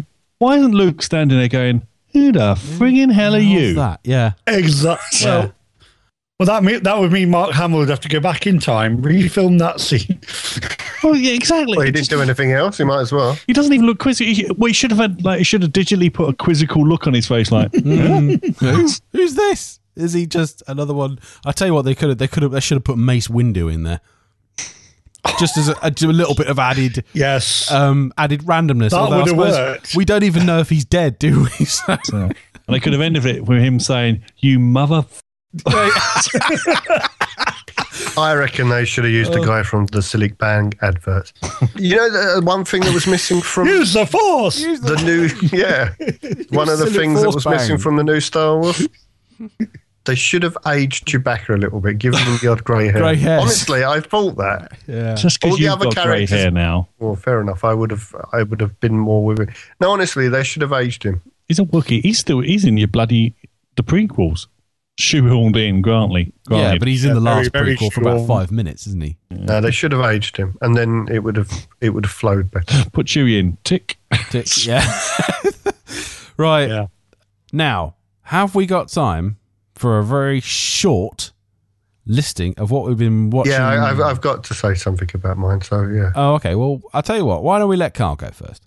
Seeing as he's uh, uh, he's new to the program. Well, I got one on Netflix, Brooklyn 99. Absolutely fantastic comedy cop show. Absolutely love it. It's so funny, fast. Is it an Amazon Um, original? No, it's it's. I have no idea what. It's not Amazon. It's Netflix. But Is it a uh, Netflix original? No, no, no, it's not. It's on one of their channels. I, I've seen it on both. I think. So oh, yeah. yeah. Okay. But it's really good. I think they're up to actually doing season three now. So I'm not sure if there's one or two seasons on Netflix. But um, it's fast. It's got some fantastic characters in there. Um, as, as the show goes on, you get to know the characters, get to know their motivations, get to know the characters, literally. And uh, and it's really fast dialogue as well. And uh, the lead guy is pretty likable. I, I got a feeling he must have been in something before, but I have no idea what. I haven't bothered looking it up. because I want to keep this little this little um, Terry Crews is in it as well. He's the only person in it I know outside of the uh, the show. Uh, and every now and again, you get a guest star come in and do a spot, and it's good. It's it's very fun and got some wonderful characters in it. And uh, Has, has. William Shatner done the guest star? no, yet? he hasn't been in it yet. But I, I have had a number of guest stars who play cops in other shows. In Ah. Okay. You think TJ Well, Hooker's that- going to make doesn't- a, uh, an appearance? that would be cool. Exactly, yeah. It doesn't discount Shatner, does it? He's usually up for this sort of thing, so And uh, as I know, like Alex likes to hear these things, there's two very nice looking ladies in it as well. You know what makes the world go round, fella? Does in my head anyway. So Brooklyn 99 on Netflix, that is. I've been told if we need to say what we're talking about at the end as well, because sometimes people forget. Brooklyn 99. Yeah. Els, Els Gaz told me that from the Ah. my show. I think we've brought that up before. So he's complained to multiple people, just not me. There you go. well, he wants to get it done, so that's why he's talked to us. Oh, fair enough. Right. Okay. Fair enough. Well, speaking of getting it done, Alex, Right, I'm going to rush through because Carl's got to go to bed an hour and a half and ago. Tone still needs to reel off his enormous list. Okay, right. I've carried on watching Hinterland. Now, it's actually finished on the TV, but it is still on the iPlayer. I think the first episode has just come off. Um, the way they've done it, they've got him as episode. Well, episode one was a solid episode, but episode two is episode two, part one, episode two, part two. And all it was is they did an hour before the news and an hour after, uh, half an hour after news. And instead of putting it up as one bit, they didn't bother putting it back together, so they just put it up as two different things, which is a little bit annoying, but you know, c'est la vie and all that. Um, okay, next one out of order Tracey Ullman show. All right, now you two, now Carl's left the room, which is a shame, but you two probably don't remember Tracey Ullman. Isn't that where the Simpsons came from? yeah, Yes, that's, exactly. that's where I know it from. Yeah, Now, When she was in the States? yes, now, she was quite big here, and she, you know, did a comedy sketch show, and then she went off to the States and became absolutely massive out there. Um, but completely out of the blue to me, and I saw it about a month ago that Tracey Ullman's come back. And I was like, I wonder what she's like. And I had forgotten what, if you like, the 1980s style comedy sketch show was like. And she's doing the same sort of sketch show. And it's brilliant. It's lovely. You've got these characters that keep coming back and forward. She, uh, this week she did uh, Camilla, you know, Charles's Camilla. Um, so she plays uh, being Camilla, having to babysit for the grandchildren, right? Which is very funny.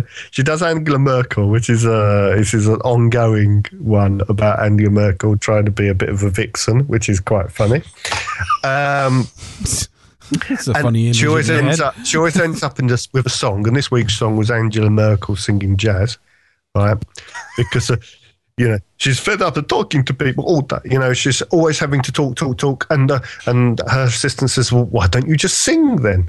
And so she's like doing a jazz concert at one of these. Um, Euro meetings, which is very good. And it's really, really good. So it's episode two at the moment, but obviously episode one's still on the iPlayer. So Tracey Ullman show, it's just like it used to be. And I, I'd forgotten how funny she was. And there just, there isn't anything like that. I mean, we've had sort of other sketch shows, but she's just gone back to doing, you know, it's the modern characters. They're modern and you know who they are. But it's just just the same as it used to be, and it is so funny. It's so clever. It's so funny. Last week's show ended up. She was working in um, a Welsh library, and they were closing it down. And she was saying, at the end, she was doing the shush. She goes, "Actually, we're closing. I don't have to do the shush anymore." And so that ended up in another great big song and dance act with everyone in the library joining in and whatever. It's just very, very 80s comedy and brought right up to date, and it's brilliant. And I really hope other people take on board that it maybe it's time to go back to doing some of that good old variety sketch shows. Brilliant stuff. Right on the iPlayer. Now this is this is interesting for many reasons. It's called the Rack Pack, right? But it's an iPlayer exclusive. So it's a bit like Netflix and Amazon. Now the iPlayer have done iPlayer shorts, so they're very short little sketchy things done by a few comedians. But this is a movie.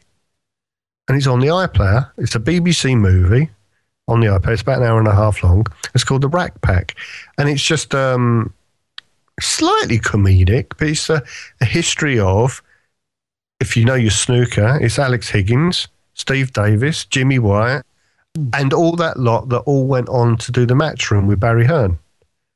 And it's really well done. And it's like Steve Interesting Davis. Um, you know, and it's like Alex Higgins being an alcoholic and Yeah. Jimmy White being sort of the young. Was that Spitting Image gave him that name? No, Barry Hearn did. Oh, It's, it's in it's in the show actually, because Barry Hearn's going, um, you know, and he's going, oh, you need to do something with your uh, with your image. He goes, yeah, but I'm really boring. He goes, yeah, I know, but that's perfect. Play on the fact that you're really, really, really dull. and he did, and he became like number one, not only number one snooker player, but number one.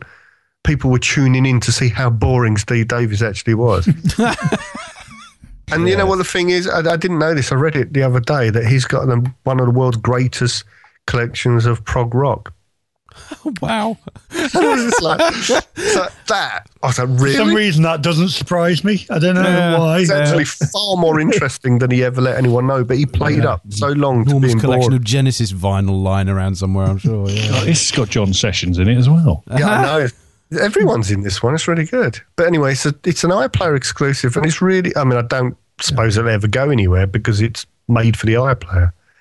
But um, if you ever liked your snooker, historically, I suppose it's fairly accurate. Accurate, but it's um, you know, it, it's not all happy-go-lucky because a It lot of them were like- just alcoholics. Yeah.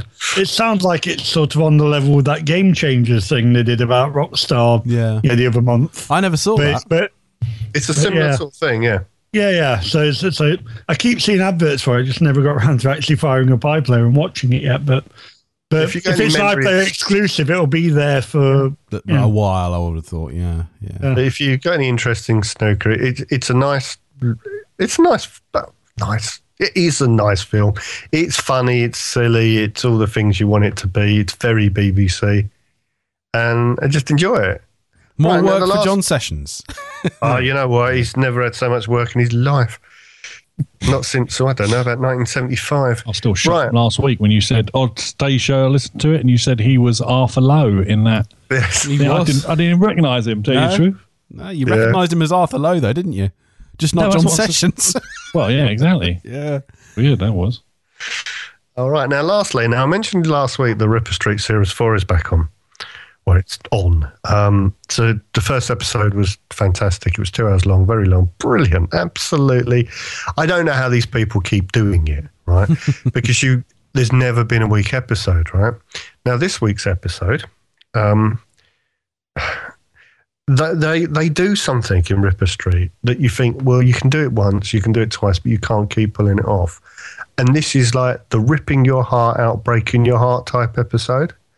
Now they did it before with um, Inspector Eden and his daughter, and when they may or may uh, there, oh, I there's a watched it yet. reunion of sorts. you know, no, I'm just saying, there's a reunion of sorts and various things, and it's really emotional and brilliant. And you got to be as hard as stone, right, to not melt at that one.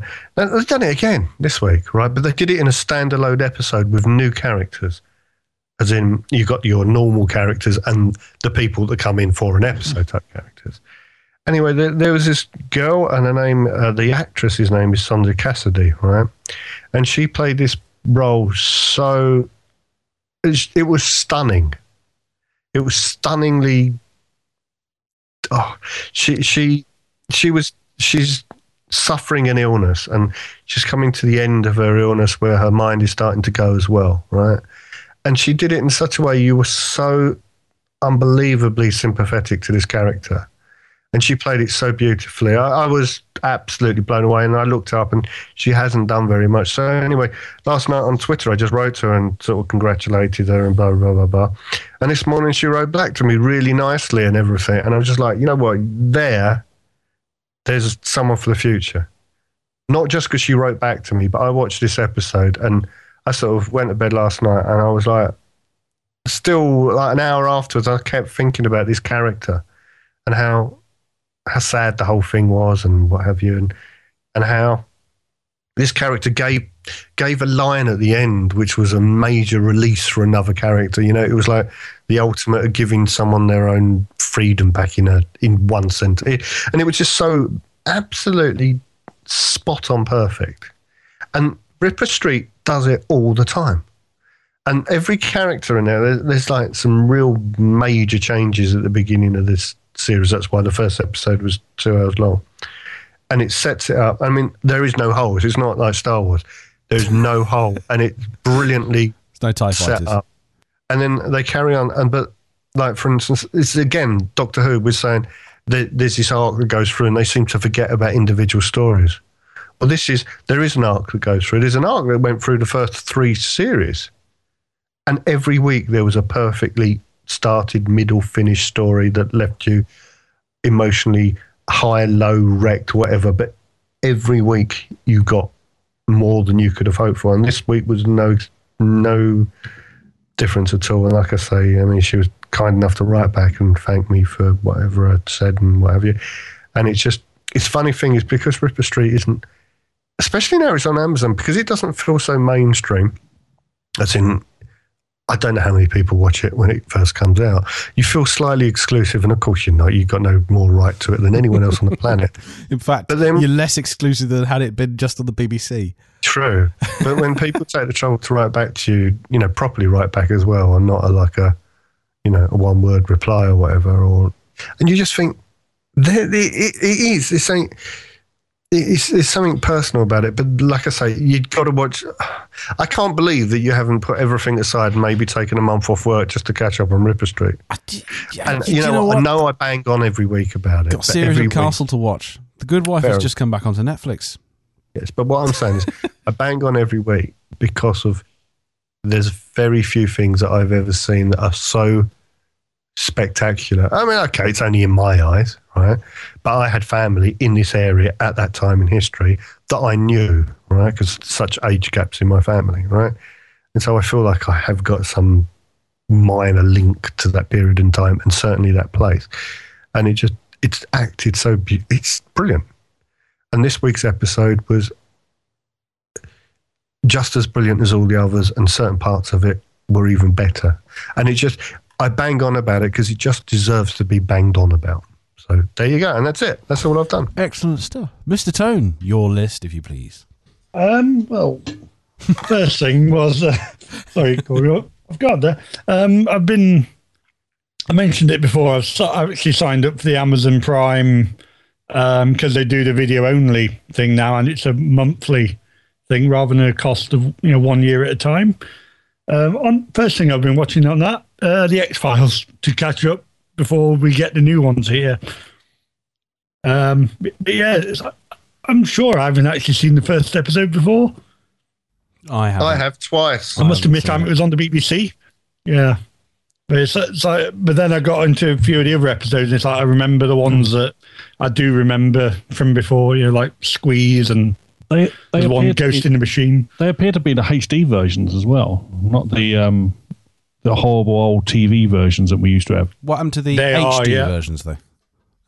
Huh? The Shut up. HD versions. HD. there you go. Yeah, It's HD all Jones over the been, floor. Jones been retweeting things while we've been sitting here talking about things important. Well, yeah.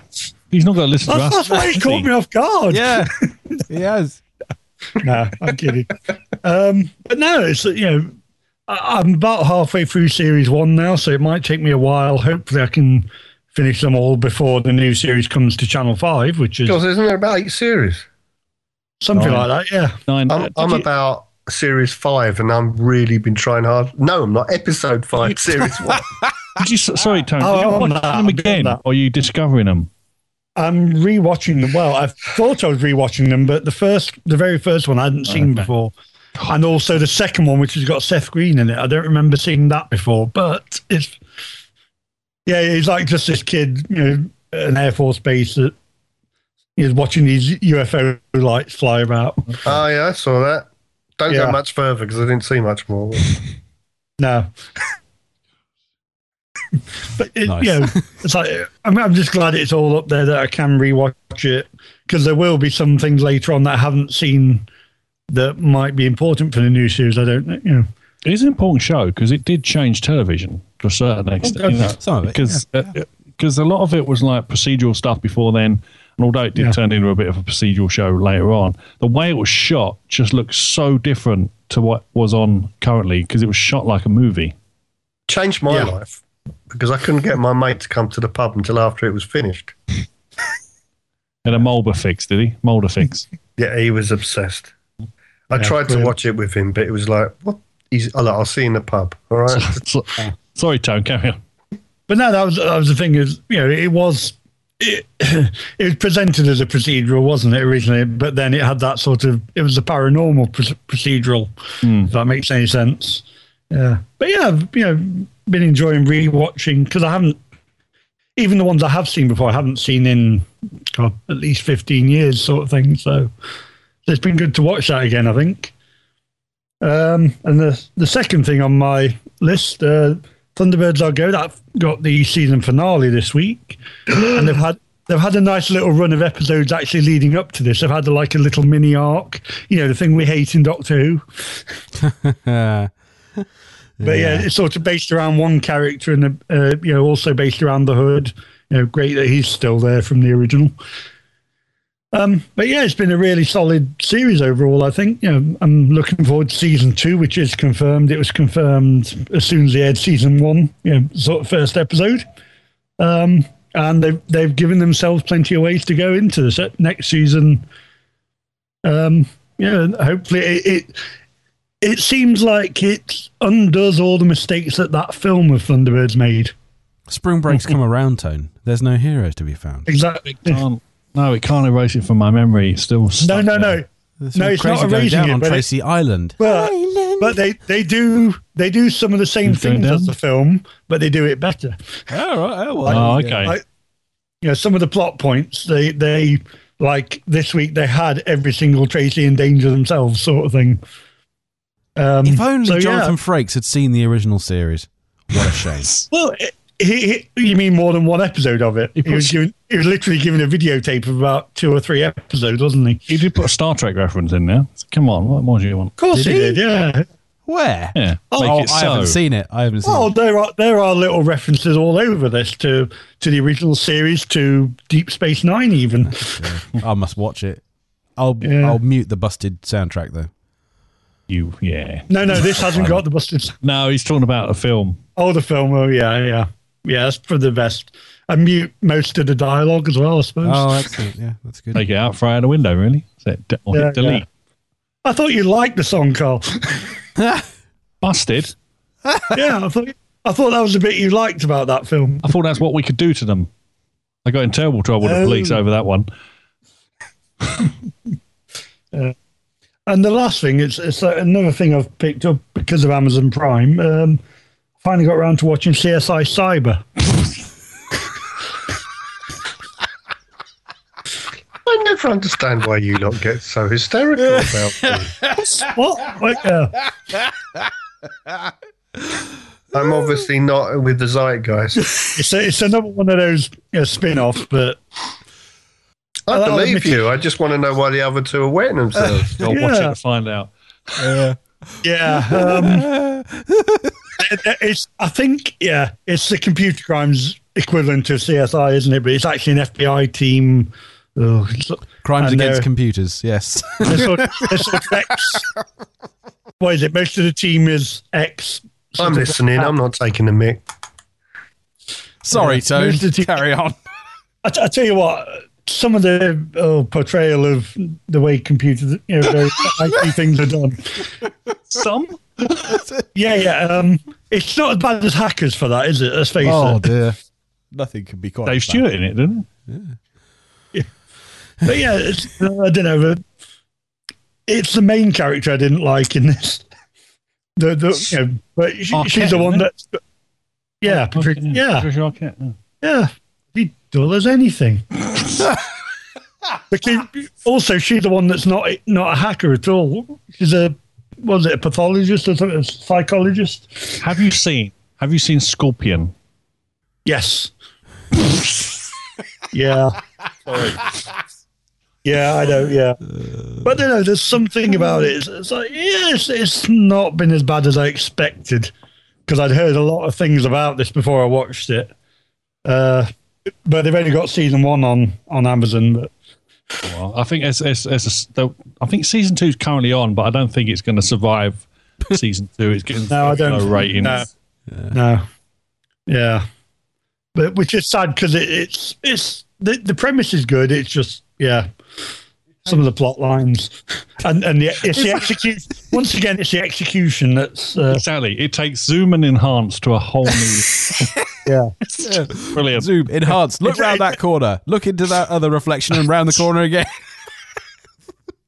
Zoom in on the reflection yeah, yeah. in the mirror and reverse it back off that wall and that mirror, and we can see our killer. Wow. Well, In fact, they did they did that in uh, that was the funniest bit in Red. Was Red it Red, one of the Red Dwarfs that they did? Yes. Back to Earth. Yeah, that's the funniest. was about bit. the funniest bit in the worst series of Red Dwarf. They did that in Blade Runner. yes. Yeah, but that was wasn't incredible. funny. Like, like creating a whole new image. You think, No, no, yeah, it, it did. That was the thing with. That was the thing with, with Back to Earth. They they that was a whole parody of Blade Runner, wasn't it? That whole It bit, was the whole thing. Yeah, the bit at the end. Yeah. there was there was one show that done it properly, and he said, "Can you enhance? Can you make it? Can you enhance it? Well, I can make it bigger. Doesn't it just makes it blurry? Oh, Well, they did that on Castle once. When they That's- said, that's can't, probably can't you guys enhance it? No, because it'll just make it pixelated. that must be it. That must have been it. But, but no, yeah, like I say, say that. If any of my customers hear that and I tell them they, don't worry, you can blow this up to poster size. I know I shot it on my phone. It'll be fine. yeah. Oh. But uh, yeah, yeah, overall, not as strong as some of the other CSI spin-offs. It's fair to say. it, it doesn't have that sort of classic, you know, like Miami's got the guy taking off his Glasses. shades Yeah. as he as he does the sort of one line. It doesn't even have that to the really. throes of a Who song. It's got a who in this one. Yeah, this, this has got a Who song though, Has it's, it? um, Oh, but it's certainly one of the less known ones. You know, In fact, I think it was in CSI that CSI did a few episodes with the cyber unit in it. that's In- how they in usually cross over into it. Yeah, Right. Um, yeah. Oh dear. But yeah, I, the I, Photoshop I liked it for what it. Yeah, I, di- I didn't mind it, but it's certainly not the strongest CSI, sadly, and it could have been done better. Seriously, you got to seek out Scorpion Mm. Just for the rebooting the computer from a plane with a USB jack dangling from the bottom while they're in a car with a laptop and the plane's taking off and the USB cable's running out. I must, I must, It is, it is oh, awesome. I think Hey, that's the first it- episode. I'm not sure. Yeah, it could, it could have been worse. It could have been Swordfish, the oh, film. oh, Swordfish is a classic. I won't hear Hey, anything against it. Swordfish is why I got computers. Unfortunately, that's never happened to me. uh, That interview process. what some woman hasn't been reading a book and you said, "Oh, hi, how are you doing?" and she's Oh dear. She was paid millions for that. Right. She'd have to be. Yeah. Um, so on my list, um, two series that I'm uh, that I that I really like have kind of started back up again, or at least uh, Castle on it. sorry, It's Castle on it. Yeah, Castle. That came off or whatever I was Ca- watching. I was yeah, really the free ones have come off, but Castle season eight has started making its way onto Amazon, and me, the like like a fool, am buying them episode by episode. And And- I, I, I got to about season episode four, and I thought, actually, I, I'm gonna watch these. I really like it. Hmm. And then it popped up on my thing saying you got two days to watch 18 series. And I was like, stop off. Can't you buy a season pass like you can on iTunes? I'm not sure. I've never tried that, um, but I, I just It's- buy them blindly. You still got boring hair though. Well, yeah, um, but it's good and it's good fun, and it, it's it's just It is. uh, every Friday when it comes out, it's a little bit of you know escapism, slightly weird. Some of the ser- some of the episodes are very serious, some of them are very funny. It's all good. The second one, uh, the Good Wife series six, has finally made its way onto Netflix. It started very very well. Everyone's very good in it. Uh, the uh, the the last thing on my list is that I actually watched over Christmas, and it's Locke. Has anyone else seen this on? Uh, he's, he's trapped in a car. it's on Netflix. No, he's not trapped in a car. He's it's um it's Tom Hardy, Uh, it's it's basically a one man thing, one man show, and he is driving from he's driving from way up north, like Manchester or something like that, down to London. Um, and basically the the series of phone calls he has kind of changes his life as he's coming down the motorway. And it's very it's it's very um, interestingly shot. It's very dark. Um, Is but it what did you say. Carl? Cheap. cheap. It is very well, no, because I bet Tom Hardy's reasonably expensive, but it it was good. And Tom Hardy doing a Welsh accent isn't bad either. But yeah, it's Tom His Hardy. name's Tom Hardy. I imagine he probably started off with one. No, he's English. What, Thomas Hardy? Probably. I imagine he might have some Welsh in there He somewhere, might, he mate. might do. Yeah. yeah. Well, anyway, You Tom did- Tom didn't. Hardy, uh, Ruth. Wi- I have. I just don't use it. So Tom Tom Hardy is the star, plus the voices of Ruth Wilson, Olivia Colman, Andrew Scott, who of course plays. Um, uh, I was about to call him the Master, but no, No, She no, is it's Moriarty. it's Moriarty in Sherlock Holmes. and he's Oh, I was thinking of the Bond uh, And thing he did. and he's Yeah, Irish. He's, Irish. God, yeah. Um, Tom Holland and Ben Daniels and um, a, a load of other people, but uh, they're all Edward voices you will, Thomas Hardy. How can he not be Welsh? you will all um, you'll recognise all the voices. But uh, no, it's definitely a, a, an interesting one to watch. Um, he's an English actor, screenwriter, and producer. He made his deb- debut in uh, Ridley Scott's 2001 war film Black Hawk Down. He's 38. He was born in Hammersmith, London. Yeah, it doesn't mean his family aren't Welsh. Can I just say, like that guy who plays Moriarty in the new show, like he, like his character in um, Spectre. uh, Spectre, actually the same character. Really, I haven't, I haven't it is, actually seen? Spectre. he I he just managed to get into some position of power, hasn't he? Because Yeah. he becomes C. I just thought Yeah. he's not even acted; he's just playing. He was the in same Foyle's. character. He was in Foyle's War as He's been in well. a lot of stuff. You know, I was at a curry house with a bunch of friends uh, b- a few weeks ago, and um, somebody said, "Oh, has anyone seen Spectrum?" Was that Only, another only the ZX version. Is that another cat? Yeah, is License that to an load. animated thing? Is it? Oh, yeah, yeah.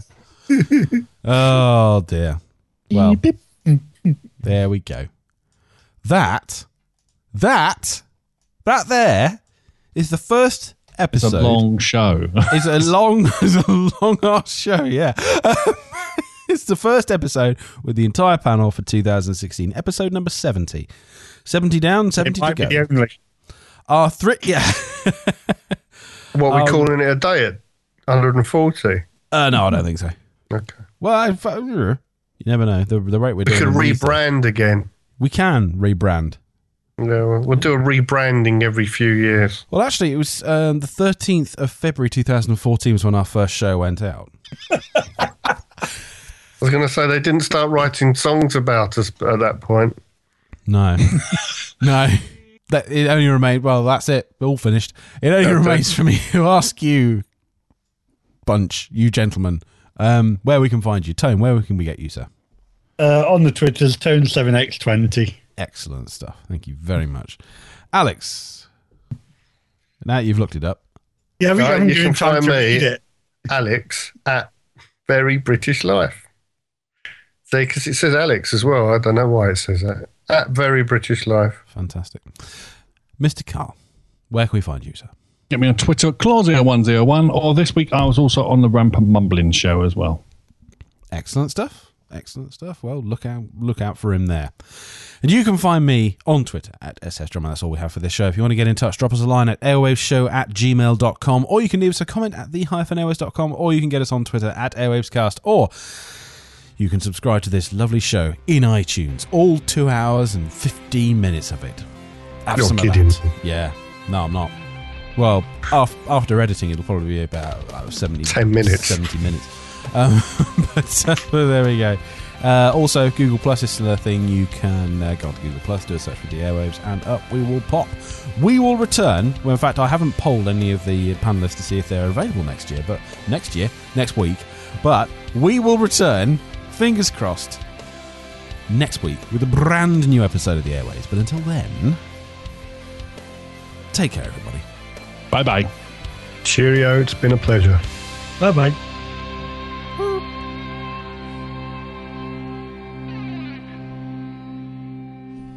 Nothing to say for yourselves.